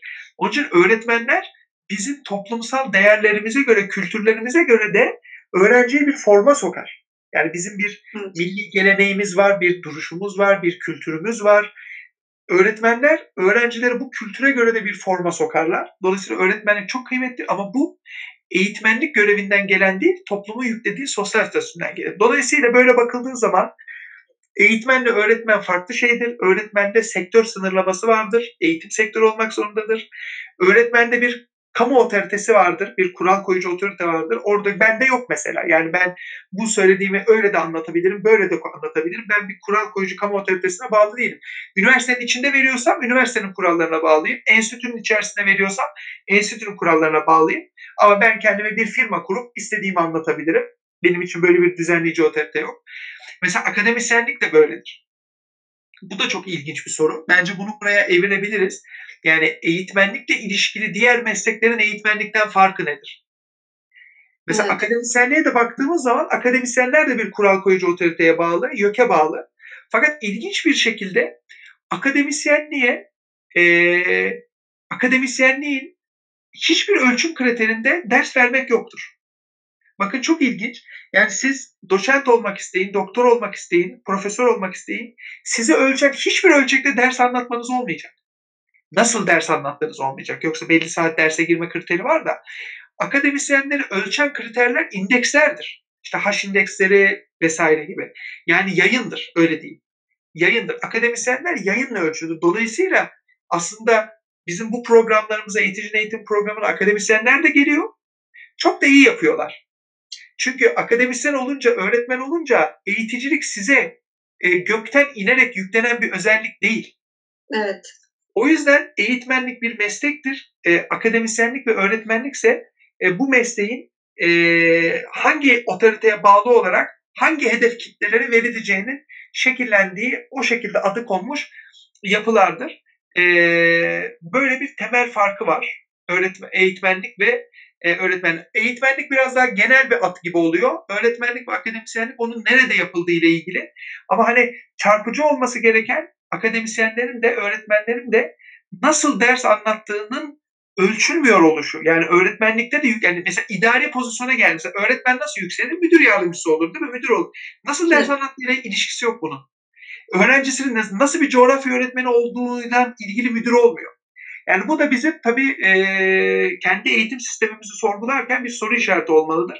Öğretmenlerin ve akademisyenlerin sahnede ne kadar başarılı olduğu bir yükselme kriteri değildir. Bunu da unutmayalım. Bireysel ve mesleki tatmin olabilir ama yükselme kriterinde yoktur. Dolayısıyla biz e, başladığımız noktaya göre çok ileride olan akademisyenlere veya öğretmenlere bakarsak, örneğin milli eğitim işte de görev yapan, ilçe milli eğitimde görev yapan zannetmeyin ki onlar sizden iyi eğitim. Evet.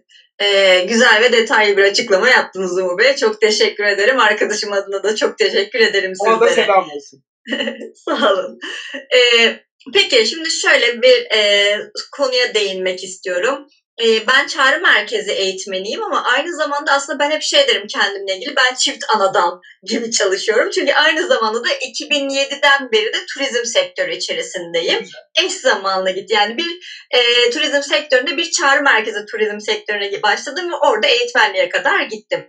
E, herkes eğitmen olmak istiyor. Bu e, bir gerçek baktığımızda ve ben turizmle ilgili eğitmenliğimin daha ilk başlarındayken e, şöyle bir yazı okumuştum ve bu benim aklımdan hiç çıkmadı çıkmıyor. Onu da size paylaşmak istiyorum. Hani eğitmen nasıl eğitmen olunur, nasıl eğitmenlik nedir, kimler eğitmen olunur kısımda işte bu mesleğe yeni yeni başladığımdaki zamanlarda araştırırken e, şöyle bir yazıyla işte karşılaşmıştım. E, turizmci olduğum için de hafızamda çok kaldı bu tabii. E, köpeğinize tatile gittiniz ve köpeğiniz surf yapmayı bilmiyor mu? Hiç sorun değil. Köpekler için surf eğitmeni. Böyle bir yazı okumuştum.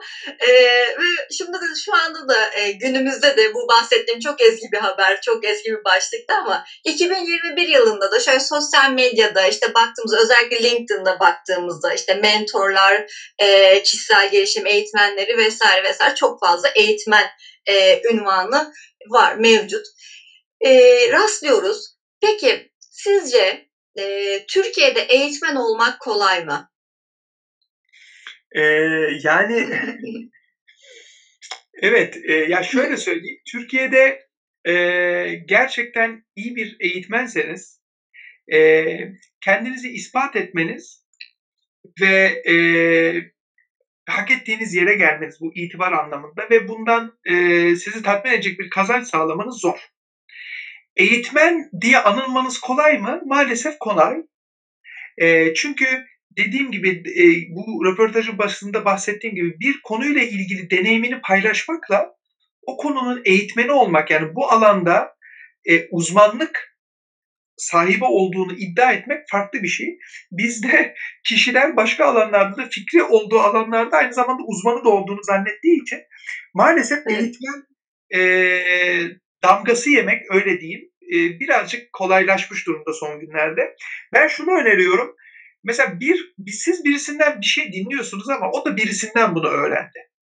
O kaynağı sorgulayın. Yani siz televizyonda evet. Ahmet diye birisinden örnek verelim astroloji ile ilgili bir şey dinliyorsunuz ama o da bunu birinden öğrendi.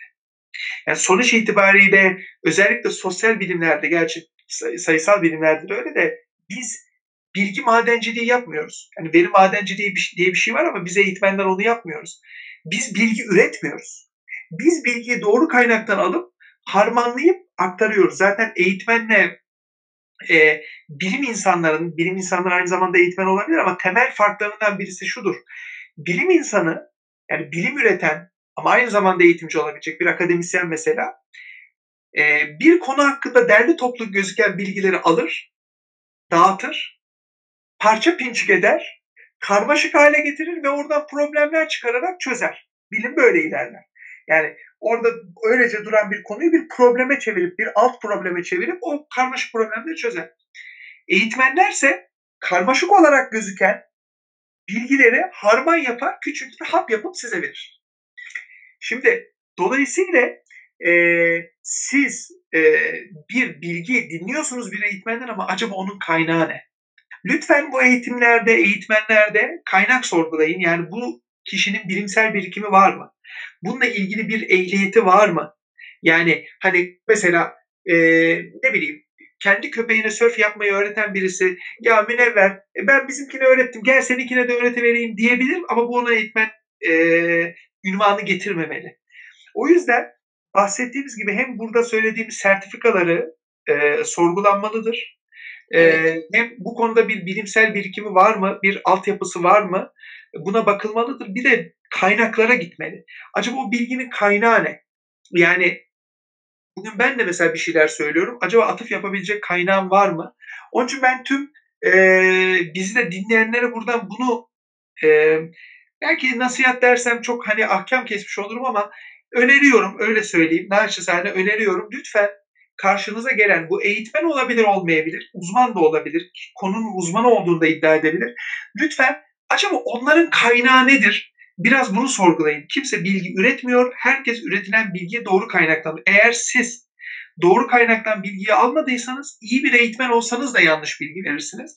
Dolayısıyla Türkiye'de eğitmen olmak, bunu bir itibarlı, prestijli statü olarak elde etmek zor. Eğitmen damgası yemek maalesef kolay. Bunun da sebeplerinden biri bu eğitmenlere, eğitmen olduğunu iddia eden bu kişilere, bunlardan hizmet alan, bunlara para veren e, çare veya derman arayan kişilerin e, onların kaynağını ve altyapısını ben nice yazarlar, nice böyle dolu dolu atölye yapan, yayın yapan kişileri biliyorum. Konuyla ilgili hiçbir eğitim bilgisi yok. Yani Google taraması yapıp o Google'dan taradığı şeylerin atölyesini yapan nice insanlar biliyorum. Ünlü insanlar yani. Bu tabii çok üzücü bir şey. E, yüzlerce kişi gidiyor ve bunun arka planındaki bilgiyi sorgulamıyor. E, o yüzden bu soru çok iyi oldu. O zaten benim bir yaramdır. E, çünkü böyle insanların sizin verdiğiniz örnekteki gibi eğitmenliği e, onu dinleyenlerin ona verdiği bir özellik gibi değil de böyle tepeden inme şeklinde yapan insanlar bazen bu yola yeni başlamış işte şimdi bizi dinleyen yeni başlamış başlık arkadaşlar da havanda su dövme etkisi yapıyor. Yani ben kaç yıl geçe bak şu adama bak iki cümleyi bir araya getiremiyor bu kadar para alıyor ben burada neler yapıyorum diyebilir. Moral bozukluğu motivasyon kırıklığı yaratabilir. Ee, o yüzden lütfen e, eğitmen olarak hizmet satın alacağınız kişileri e, birazcık arka planlarını, altyapılarını sorgulayın. Kesinlikle ki ben e, enstitüde ilk almaya başladığımda e, bu kişinin eğitimini almalıyım diyerek zaten katılmıştım. E, bahsettiğiniz gibi hani bu konuyla ilgili evet alaylı dediğimiz durumda olabilir. E, ama kendini hangi alanlarda geliştirmiş e, ve mesela ben şeyde bakıyorum enstitünün bu e, yanını çok seviyorum Umur Hocam. Belki siz de takdir edersiniz ki eğitmen yorumları kısmı var biliyorsunuz. E, ve bu yorumlar tamamen öğrenciler tarafından yazılıyor ve ben e, bazen kıskanıyorum da bu yorumları. Aa diyorum bu kişi nasıl anlatıyor da bu, e, bu kadar güzel yorumlar yazılıyor ama e, işin içinde olduğum için biliyorum ki tamamen öğrencilerin kendi iradeleri ve kendi istekleriyle yazdıkları bir evet. yorum. E, o yüzden de böyle çok merak ediyorum ve ondan sonra o yorumları okuduktan sonra da ben e, eğitmeni merak etmeye başlıyorum. Bu sefer biyografi kısmına giriyorum ve sonrasında da eğitimine katıldığımda ya hakikaten evet yazdıkları kadar varmış diyorum. Dediğiniz gibi eğitim aldığınız kişiyi araştırmak da önemli. Kaynaklarını da araştırmak önemli. E, evet Google'dan araştırarak e, eğitim hazırlamak kolay ama e, eğitmenlik yapabilmek, onu aktarabilmek asıl kısım baktığınızda. Yoksa e, sunumdan okumak kolay. Açtığınızda, yansıttığınızda ekrana veya arka plana gerisi kolay bir şekilde geliyor. Benim de uyguladığım e, o bahsettiğiniz detaylardan biridir. Muhakkak araştırırım ki doğru bilgiyi de alabiliyor muyum diye. Evet bir şey ekleyebilir miyim e, Münevver Tabii ki.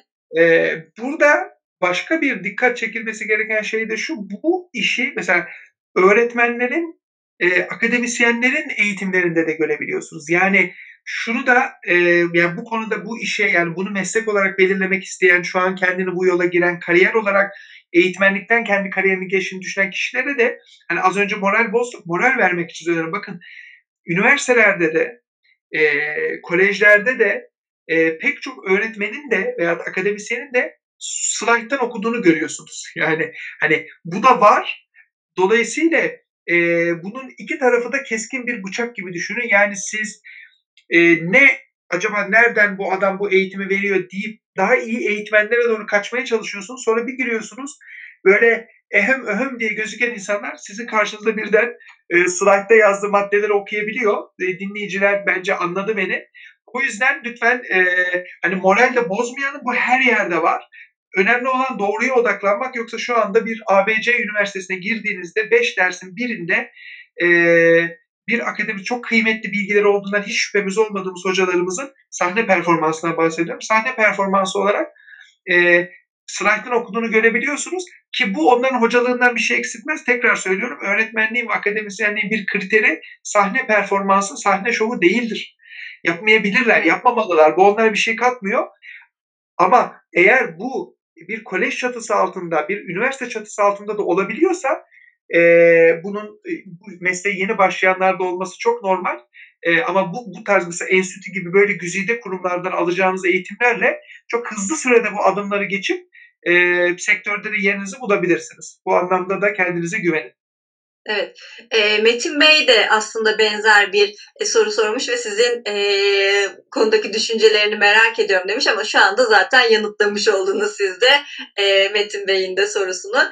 E, Serdar Bey de sizin e, öğrencilerinizdenmiş. E, evet Serdar şöyle. Evet. E, içeriğin kaliteli oluşturulması başlı başına emek isteyen bir durum olarak dedi en son belirtmiş kendisi kesinlikle aynı fikirdeyim ben de. İçeriğin de kaliteli olması e, gerekiyor. Peki e, konuşmamızın başında bahsettiğiniz yetişkin eğitimlerinde e, öğrenme stillerinden bahsettiniz. E, farklılık gösteriyor. Bir eğitmen olarak burada nelere dikkat etmemiz gerekiyor bizim yetişkin eğitimlerinde özellikle? E, yani yetişkin eğitimlerinde bir defa yetişkinler e, gerçekten o az sonra onunla paylaşılacak bilgiye ihtiyaçları olduğunu düşündüğünde öğreniyorlar. Bu evet. gerçek. Dolayısıyla yetişkin eğitiminde eğitim organizasyonunun başından itibaren bu bilgilerin yani ne paylaşılacaksa onunla ihtiyacı olduğunu ona hissettirmek lazım. Çünkü yetişkin eğitimi eğer yetişkin eğer az sonra onunla paylaşılacak bilgiye ihtiyacı olduğunu düşünmüyorsa mümkün değil öğretemezsiniz. Hiç kimse değil siz ben e, yani bilmem ne e, üniversitesinin eğitim fakültesi dekanını getirseniz öğretemez. Kişi kendini kaparsa. Dolayısıyla yetişkin eğitimlerinde bir yetişkinler bilgiye ihtiyaçları olduğunu düşündüklerinde öğrenirler. İki, yetişkinlerin öğrenebilmesi için mutlaka kendi geçmişlerinde bir zemin bulması gerekir. Yani hep şöyle örnek veriyorum. Mesela siz e, babaannenize krep yapmayı öğretecekseniz babaanneniz kreple ilgili sizin anlattıklarınıza sıfırdan başlamaz. kendi yaptığı mesela katmerle mukayese eder. Keteyle mukayese eder. Tava kekiyle mukayese eder. Ha der bu bunun gibidir. Ama bunu bir 6. sınıf ilkokul öğrencisinden bekleyemezsiniz. Çünkü onun zihni o konuda boş. Hani ona sen pankek hatırlıyor musun dediğinde bilmiyorum öyle bir şey diyor. Öyle bir bilgi yok. Ama yetişkinler 18 yaşından ve hatta bugün tabii e, ruhsal olgunlaşma yaşı biraz 25'lere doğru gidiyor. Önce 25 üstü diyelim. E, 25 üstü herkes bunu geçmişinde bir yerde temellendirir. Onun için yetişkin eğitim veriyorsanız dahil olmasını sağlayın. Onun o alandaki var olan bilgilerinin üzerine izah etmeye çalışın. Mesela röportajın ortalarında bir muhasebeci örneği vermiştik. Ee, mesela muhasebeci örneğini düşünün. Eğer siz eskiden muhasebe belki hatırlayanlar vardır dinleyiciler arasında. Defterle, kitapla, kağıtla tutulurdu. Yevmiye defteri, işte büyük defter, işte genel geçici mizan falan gibi böyle şeyler vardı. Ee, şimdi artık bunlar online. Şimdi siz bir ilkokul öğrencisi şunu anlatabilirsiniz. Sevgili arkadaşım, işte kasa kaydını kapıyorsan böyle yap. Bu konuyla ilgili başka bir bilgisi olmadığı için o bunu böyle öğrenebilir. Ama bir yetişkine veriyorsak şöyle dememiz lazım. Yani Şefik abi, yevmiye defterini hatırlıyorsun değil mi? Bak işte o yevmiye defterini düşün. Bak bu ekranda A simgesini gördüğünde aklına yevmiye defteri gelsin deyip mutlaka bir geçmişe getireceksin. Yevmiye defterindeki bir şeyle ilişkilendirip tekrar geri getireceksin. Tabii bu her alanda olmayabilir. Eğer o alanda bir bilgisi yoksa da veya siz bilmiyorsanız neyi bildiğini bırakın dahil olsun. Kendisi anlatabilsin. Çünkü bizlerin en çok yaşadığı şeyler yetişkin eğitimlerinde siz de yaşamışsınızdır diye tahmin ediyorum. Sizden yaşça büyük insanlar gelecek. Yani siz bir genel müdür düzeyinde birine eğitim verdiğiniz zaman e, siz diyelim ki 30-32 yaşındasınız. Karşınızdaki kişi 50 yaşında. Dolayısıyla size güvenmesi, belki kardeşi olacak ve hatta bazen bazen çocuğu olacak yaştaki birinden dinliyorsa e, peki Rüstem Bey siz ne düşünüyorsunuz bu konuda deyip onun dahil olmasını sağlayın. Çünkü o kendi bilgisinin kıymetli olduğunu düşünüyor. Zaten aranızda bir yaş farkı var. Evet. Bırakın onun bilgileri aksın. Ya onun ne bildiğini öğrendikten sonra da onun üzerine inşa edin. Bu da ikincisi. E, eğitime bilgilerin kıymetli olduğunu, işte eğitimin faziletini anlatın. Önce iki, dahil olmasını sağlayın, geçmişle ilişkilendirerek anlatmaya çalışın. Üç, yetişkin eğitimlerinde en önemli şey eğitimin kalıcılığını sağlıyorsanız bilgiyi transfer etmeyin. Onun keşfedeceği bir ortam yaratmaya çalışın. Yani iki konu arasında mesela bir boşluk olsun ve bağlantıyı okursun. Bunun gibi. Yani mesela diyelim ki konunuz işte finans eğitimi veriyorsunuz. Konunuz faizse işte e, basit faizi anlattıysanız, bileşik faizi anlattıysanız ne bileyim yıllık bilmem ne faizinde bırak o hesaplasın. Yani uygulamasını isteme. Yine yetişkinlerde gerçek bir öğrenmeden bahsediyorsak yoksa böyle eğitmeni sevmeyebilirler bazen. Yani zorluyorsunuz diye. Ama bu çok oluyor sektörde. Lütfen eğitmenleri zorlayın. Ben hep şunu gördüm. Eğer birden fazla eğitmen olarak bir mesela bir panel yapılıyor, bir kongre yapılıyor. Mesela 5 kişi konuşacak o konuyu. Bu 5 kişinin içerisinde genelde en az anlatanın eğitmen değerlendirme formu en yüksek çıkar. Yani her zaman iyi olmaması lazım. Dolayısıyla mesela o enstitüdeki yorumlara ben de bakıyorum. İnanın gözüm bazen kötü yorumlar arıyor. Çünkü her şey iyiyse ve şimdi mesela bir siz de kendi lisedeki, üniversitedeki zamanınızı düşünün. Mesela bir hoca sınavı zor yapıyorsa, dersi zorsa, işte kendisinden sonra girilmesine izin vermiyorsa, asla ve asla kopya çektirmiyorsa sevmezsin o hocayı. Yani dolayısıyla eğitmenler de sektörde eğitmen değerlendirme puanları yüksek gelsin diye bazen ee, bu sizin eğlenceli öğrenme dediğiniz olayı abartıp konuyu birazcık e, oyunlaştırmayı böyle ne bileyim bir nevi şaklabanlığa çevirip böyle eğlenelim gülenime çevirebiliyorlar. O yüzden üçüncüsü gerçekten uygulamasını isteme. Eğer iyi bir eğitmen olmak istiyorsanız ben bunu şundan öğrendim diyorsanız uygulayabileceği boşluklar yani o eğitim içindeki boşlukları kendisi keşfetsin veya kendisi orada minik bir uygulama yapsın hemen. Mesela CV nasıl yazılır mı anlatıyorsunuz? Hemen bir 5 dakikada CV yazdırmaya çalışın. SWOT analizi mi anlatıyorsunuz? Bir 5 dakikada SWOT analizi yaptırmaya çalışın gibi. Böyle olursa ee, öğreten eğitmen olursunuz ama dediğim gibi bu her zaman sevileceğiniz anlamına gelmeyebilir. Güzel, çok güzeldi hocam. Çok teşekkür ederim. Peki, şöyle yayınımıza yavaş yavaş sonuna doğru gelirken e, biraz gene gündemimizden bahsetmek istiyorum. Geçtiğimiz yıl itibariyle pandemiyle birlikte online eğitim hayatımıza çok aktif bir şekilde öğrenmeye başladı. Ondan önce hep örgün dediğimiz eğitim mevcuttu. Ee, şimdi tabii enstitüde hep online eğitim vardı ama bu pandemiyle birlikte artık firmalar da online'a, işbaşı eğitimlerini vesaire her şey online'a geçirdi. Ee, sektör olarak, eğitim sektörü olarak 2021 yılında e, nasıl gelişmeler olacak? Sizin öngörüleriniz nelerdir? E, ya şu eğitim sektörü e, hakikaten bu pandemiden öncesi ve sonrası var deniyor ya yani. yani dünya artık hiçbir zaman eskisi gibi olmayacak. İşte o eskisi gibi olmayacak şeyler bence bazı şeyler eskisi gibi olacak. Çok hızlı tekrar geriye döneceğiz ama eğitim onlardan biri değil. Bir defa online eğitimle ilgili şu kalıcılık oldu. Mesela enstitü bu işi zaten yapıyordu. Çok iyi yapıyordu. Evet. Ve e, yani bir e, amme hizmeti olarak bence pandemi zamanında e, kişilerin eğitim ihtiyaçlarını da karşılayarak çok ciddi bir e, sosyal destek de verdi. Bunu böyle Kesinlikle. görüyorum enstitünün bu çalışmalarını. E, yani hatırlarsanız 450 kişilere kadar sınıflar çıktı. 3 sekmede açıyorduk falan. Ama bu evet. 450 tane kaygılı, e, Covid'den korkan, e, pandemi şartları altında yaşam mücadelesi veren 450 kişinin de hayatına dokunduğumuz anlamına geliyor. Ama bunu yaparken başka bir şey daha oldu. Yani enstitü bunu zaten yapıyordu ama dijital eğitim diye bir şeyin olduğunu kabul ettik. Ben bunu online eğitim demiyorum. Hatta açık öğretim fakülteleri, uzaktan eğitimler işte bunu söylüyorum. Ben buna e, tabii bunu bir tek ben söylemiyorum. Yani böyle demeyi tercih ediyorum. Böyle söylüyorlar. Zaman ve mekandan bağımsız eğitim. Şu bir gerçek bakın YÖK de bunu artık böyle kabul ediyor. Diyor ki yok e, bir üniversite eğitiminin bir yılının yüzde kırkını online yapabilirsiniz. Demek artık öyle bir yere geldik ki bu yüzde kırk online hakkını kullanacak bir üniversite örgün eğitim yaptığını iddia ettiğinde açık öğretimde farkı yüzde altmış kadar olacak. Yüzde kırkı çünkü onun online olacak. Dolayısıyla bu dönemde eğitimin zaman ve mekandan bağımsız pijamayla da yapılabilir, e, Türk kahvesi içerek de yapılabilir, gece de yapılabilir deyip zaten bu yetişkin eğitimin temelinde olan şeyi kattı. Dolayısıyla benim en önemli beklentim dijital eğitimin bir kalıcı olarak toplantılar, görüşmeler, eğitimler gibi bir takım şeylerin gerçekten zaman ve mekan kısıtından kurtulması ve kişinin öğrenmeye hazır olduğunda öğrenmesi. Yani bu çok önemli. Sabah çocuğu 8'de derse çağırıyorsunuz. Ya 8'de çocuk akşam sevgilisiyle kavga etmiş, morali bozuk, işte sabah trafiğinden geliyor. Nefret bir halde derse giriyor. Adama anlattığın şey işletmeye giriş.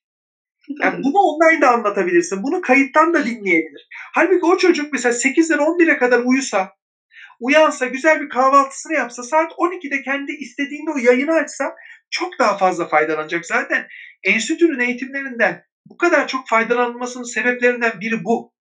Yani gerçekten akşam saati insanların dinlenmeye geçtiği saatlerde bizi dinliyorlar. Bir de dinleyemiyorlarsa da kayıttan dinliyorlar. Gerçekten istediklerini evet, dinliyorlar. Onun için eğitim sektörü bence bu anlamda geri dönülmez bir yola girdi. Dijital eğitim rüştünü hesapladı. Eskiden eğitim mi dijital eğitim mi deniyordu. Mesela şey gibi gidip soruyorsunuz diyorsunuz ki kanvas pantolon var mı? Diyor ki size kanvas yok ama kumaş var. Hani Böyle görülüyordu. Hani halbuki artık böyle bir şey yok. Eğitim evet. var. Bu eğitimin bir parçası dijital olmak zorunda. Ben bunu bekliyorum ama ee, üniversiteler, işte liseler, ilkokullar e, bir sosyal ortam sağlama aracı olarak da eğitimden farklı şeyler sağlıyorlar. Yani çocuk işletmeye girişi dinlemek için evinden kalkıp üniversitesine gitmek zorunda değil ama orada arkadaşları var, Oranın kütüphanesinden faydalanıyor, o günü hazırlanıyor, gidiyor. Yani bu anlamda e, sosyal çevre, network, yerinde öğrenme gibi sebeplerle tabii ki yüz yüze eğitimi çok büyük bir e, gerekliliği var.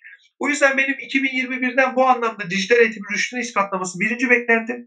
İkinci beklentim de inşallah salgın artık e, hani böyle aşılarla falan da gücü kırılır da e, İnşallah yani yüz yüze eğitime tekrar belli oranda zaten dönüleceği maksimum yüzde altmış hani yok açıkladı.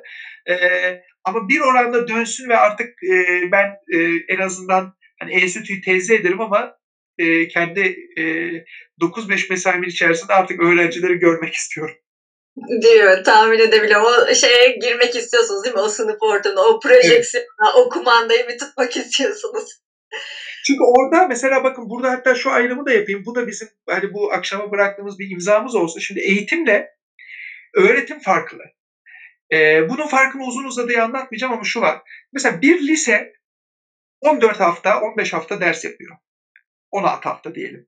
Üniversitelerde 14 hafta ders var. Şimdi 14 haftalık bir dersin içerisinde e, anlattığınız şeylerle bir bir günlük liderlik eğitiminde anlattığınız şey farklı. Yani şu çok ilginç. Ben mesela liderlik eğitimini bir tam gün eğitim olarak veriyorum. Enstitüde de bir haftalık bir eğitimimiz. Ama bana liderlik eğitimi ver dediğinde bir üniversite ben onu 14 hafta veriyorum. Dolayısıyla 14 haftanın içerisinde neler giriyor? İşte film izlemeler geliyor, ödevler geliyor, öğrencilerin sunum yapması giriyor, gidip dışarı. Yani bu tarz şeyler de girdiği için e, eğer bir eğitim ilk başında tasarlanırken yüz yüze olarak tasarlandıysa bunu online yapmak zor. Ama eğitim daha modellenme aşamasında online olarak tasarlandıysa o zaman gayet bütün eğitimler online olabilir. Evet. Ee, şu an bugün e, aslında annemle şöyle bir sohbet ettik bu online eğitimlerle ilgili. Tamamen konu dışında bir şey geldi aklıma. Buyurun. Dedim ki şu anda biz hani e, online eğitimde işte benim ufak yayınım var. Pazartesi salı okula başlıyor. Başladı bu hafta itibariyle. Çarşamba online eğitim var. Perşembe cumada sınıf ikiye bölündü. Diğer grup gidiyor. Yani aslında benim yeğenim dört gün tatil yapıyor şu anda baktığımızda. Maalesef bu pandemiden dolayı. Şöyle bir durum oldu dedim. Biz e, küçükken işte e, okullar kar yağdığında tatil oluyordu. Ama şu anda şöyle bir durum var. Artık okullar kar yağdığında tatil olmayacak. Çünkü online eğitim var. Evet. Artık bu bitti. Yani şu an üzülsek mi, sevinsek mi bilemiyorum ama artık işte çok yağmur yağdı, işte şu oldu, bu oldu, kar yağdı, yollar kapandı. Artık bunlar eskide kaldı. Artık şu anda günümüz çocukları bu tatilleri yaşayamayacak. İyi mi kötü mü bilmiyorum. Biz seviniyorduk sabahları kalkınca işte açıklamayı duyunca kar yağdı, okullar tatil, oh yaşasın diye ama e, artık bu dönem bitti. E, artık zamanı değerlendirme dönemi başladı. Bu online eğitimde tadını aldıktan sonra e, gayet iyi gidiyor gözüküyor şu an. İlk geçtiğimiz sene biraz zorlanıldı öğrenciler konusunda ama bu sene benim gördüğüm kadarıyla çok da güzel akıyor eğitimler. Öğreniyor çocuklar da alıştı ki zaten şu anki dönemin çocukları dijital çağ çocukları dediğimiz için e, ufak yeğenim annem yapamıyor ama ufak yeğenim kendisi şifresini tak tak tak giriyor. EBA'sını buluyor, Zoom'unu buluyor, bir şeyleri buluyor, açıyor ve kendi katılıyor dersine. Harika. Bir, an, bir anda aklıma o geldi. Peki e, Umur Hocam sizi bugün çok yordum. E, son bir kez olarak şu anda bizi izleyen e, değerli izleyicilerimiz için eğitim sırasında kullanabilecekleri e, ya da her eğitim sırasında uygulayabilecekleri tüyolarınızı paylaşma şansınız var mı? Böyle bir iki tane bize tüyo verirseniz günümüzü tamamlamış olalım. Yani ben e, bir iki tane değil şöyle yapayım. Benim en e, fayda gördüğüm en sık yaptığım şeylerden birini söyleyeyim. Bir tane söyleyeyim o yüzden.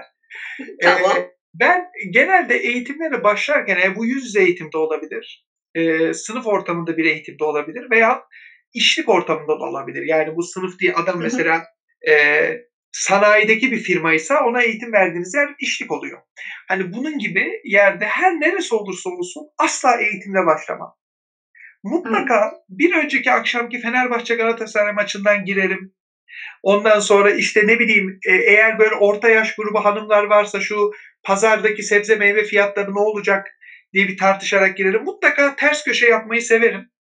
E, ben bundan yani o kadar alakasız girerim ki kişiler inanılmaz derecede rahatlar. Yani çünkü sizi beklerken eğer mesela bu bir hizmet içi eğitim değilse yani zaten sizin bir çalışma arkadaşı size eğitim vermiyorsa eğitmen gelecek nasıl geçecek sıkıcı mı olacak öyle mi olacak işte e, veya siz işte biyografiden bahsettiniz biyografi okuyup hay Allah işte bu nasıl birisi çok böyle ketum mudur falan derken ben inanılmaz rahat ve ters köşe girmeyi tercih ederim. Burada genelde günlük şeyler böyle işte e, erkek sayısı için hani erkekler biliyorsunuz ne kadar kendi aralarında kavga etseler de bir tane top atarsanız ortalarına barışıyorlar yani. Hani futbol böyle bir şey için.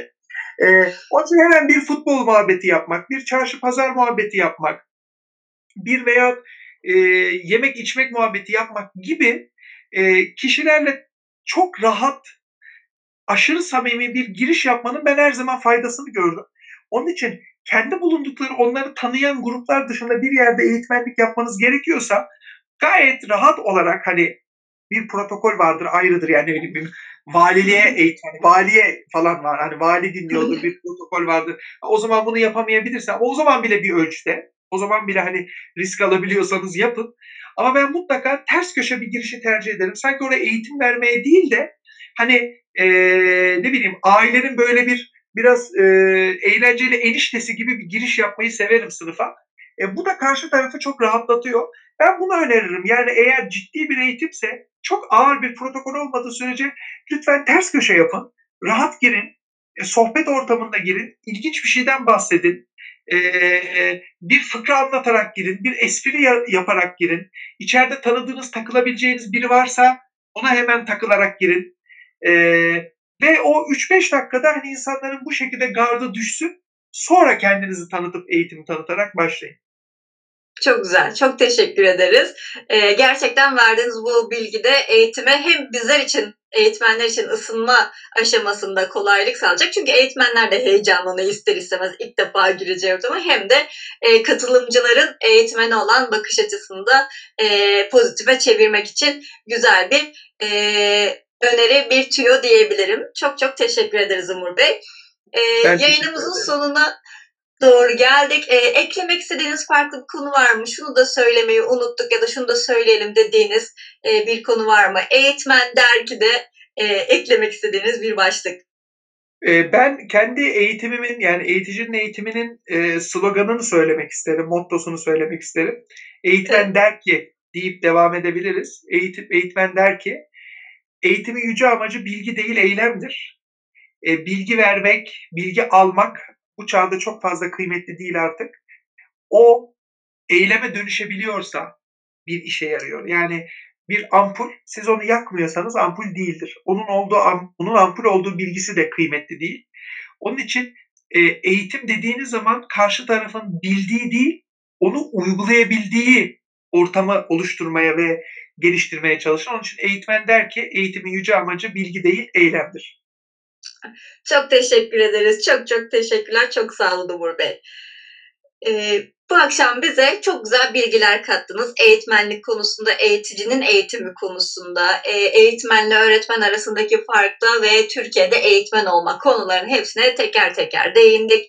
Ee, Evet Serdar Bey'in dediği gibi de buzları da kırarak eğitime başlamamız gerektiğini iletmiş oldunuz bize ki bunların artılarını zaten e, iş hayatına atıldığımızda görmüş olacağız. E, tekrardan örgünlere geçtiğimizde ki online'da da yine aynı şekilde yapılabilir bunlar. Çok e, rahatlıkla uygulanabilir taktikler. Çok çok teşekkür ederim. Değerli vaktinizi bize ayırdınız. Kıymetli bilgilerinizi bizimle paylaştınız.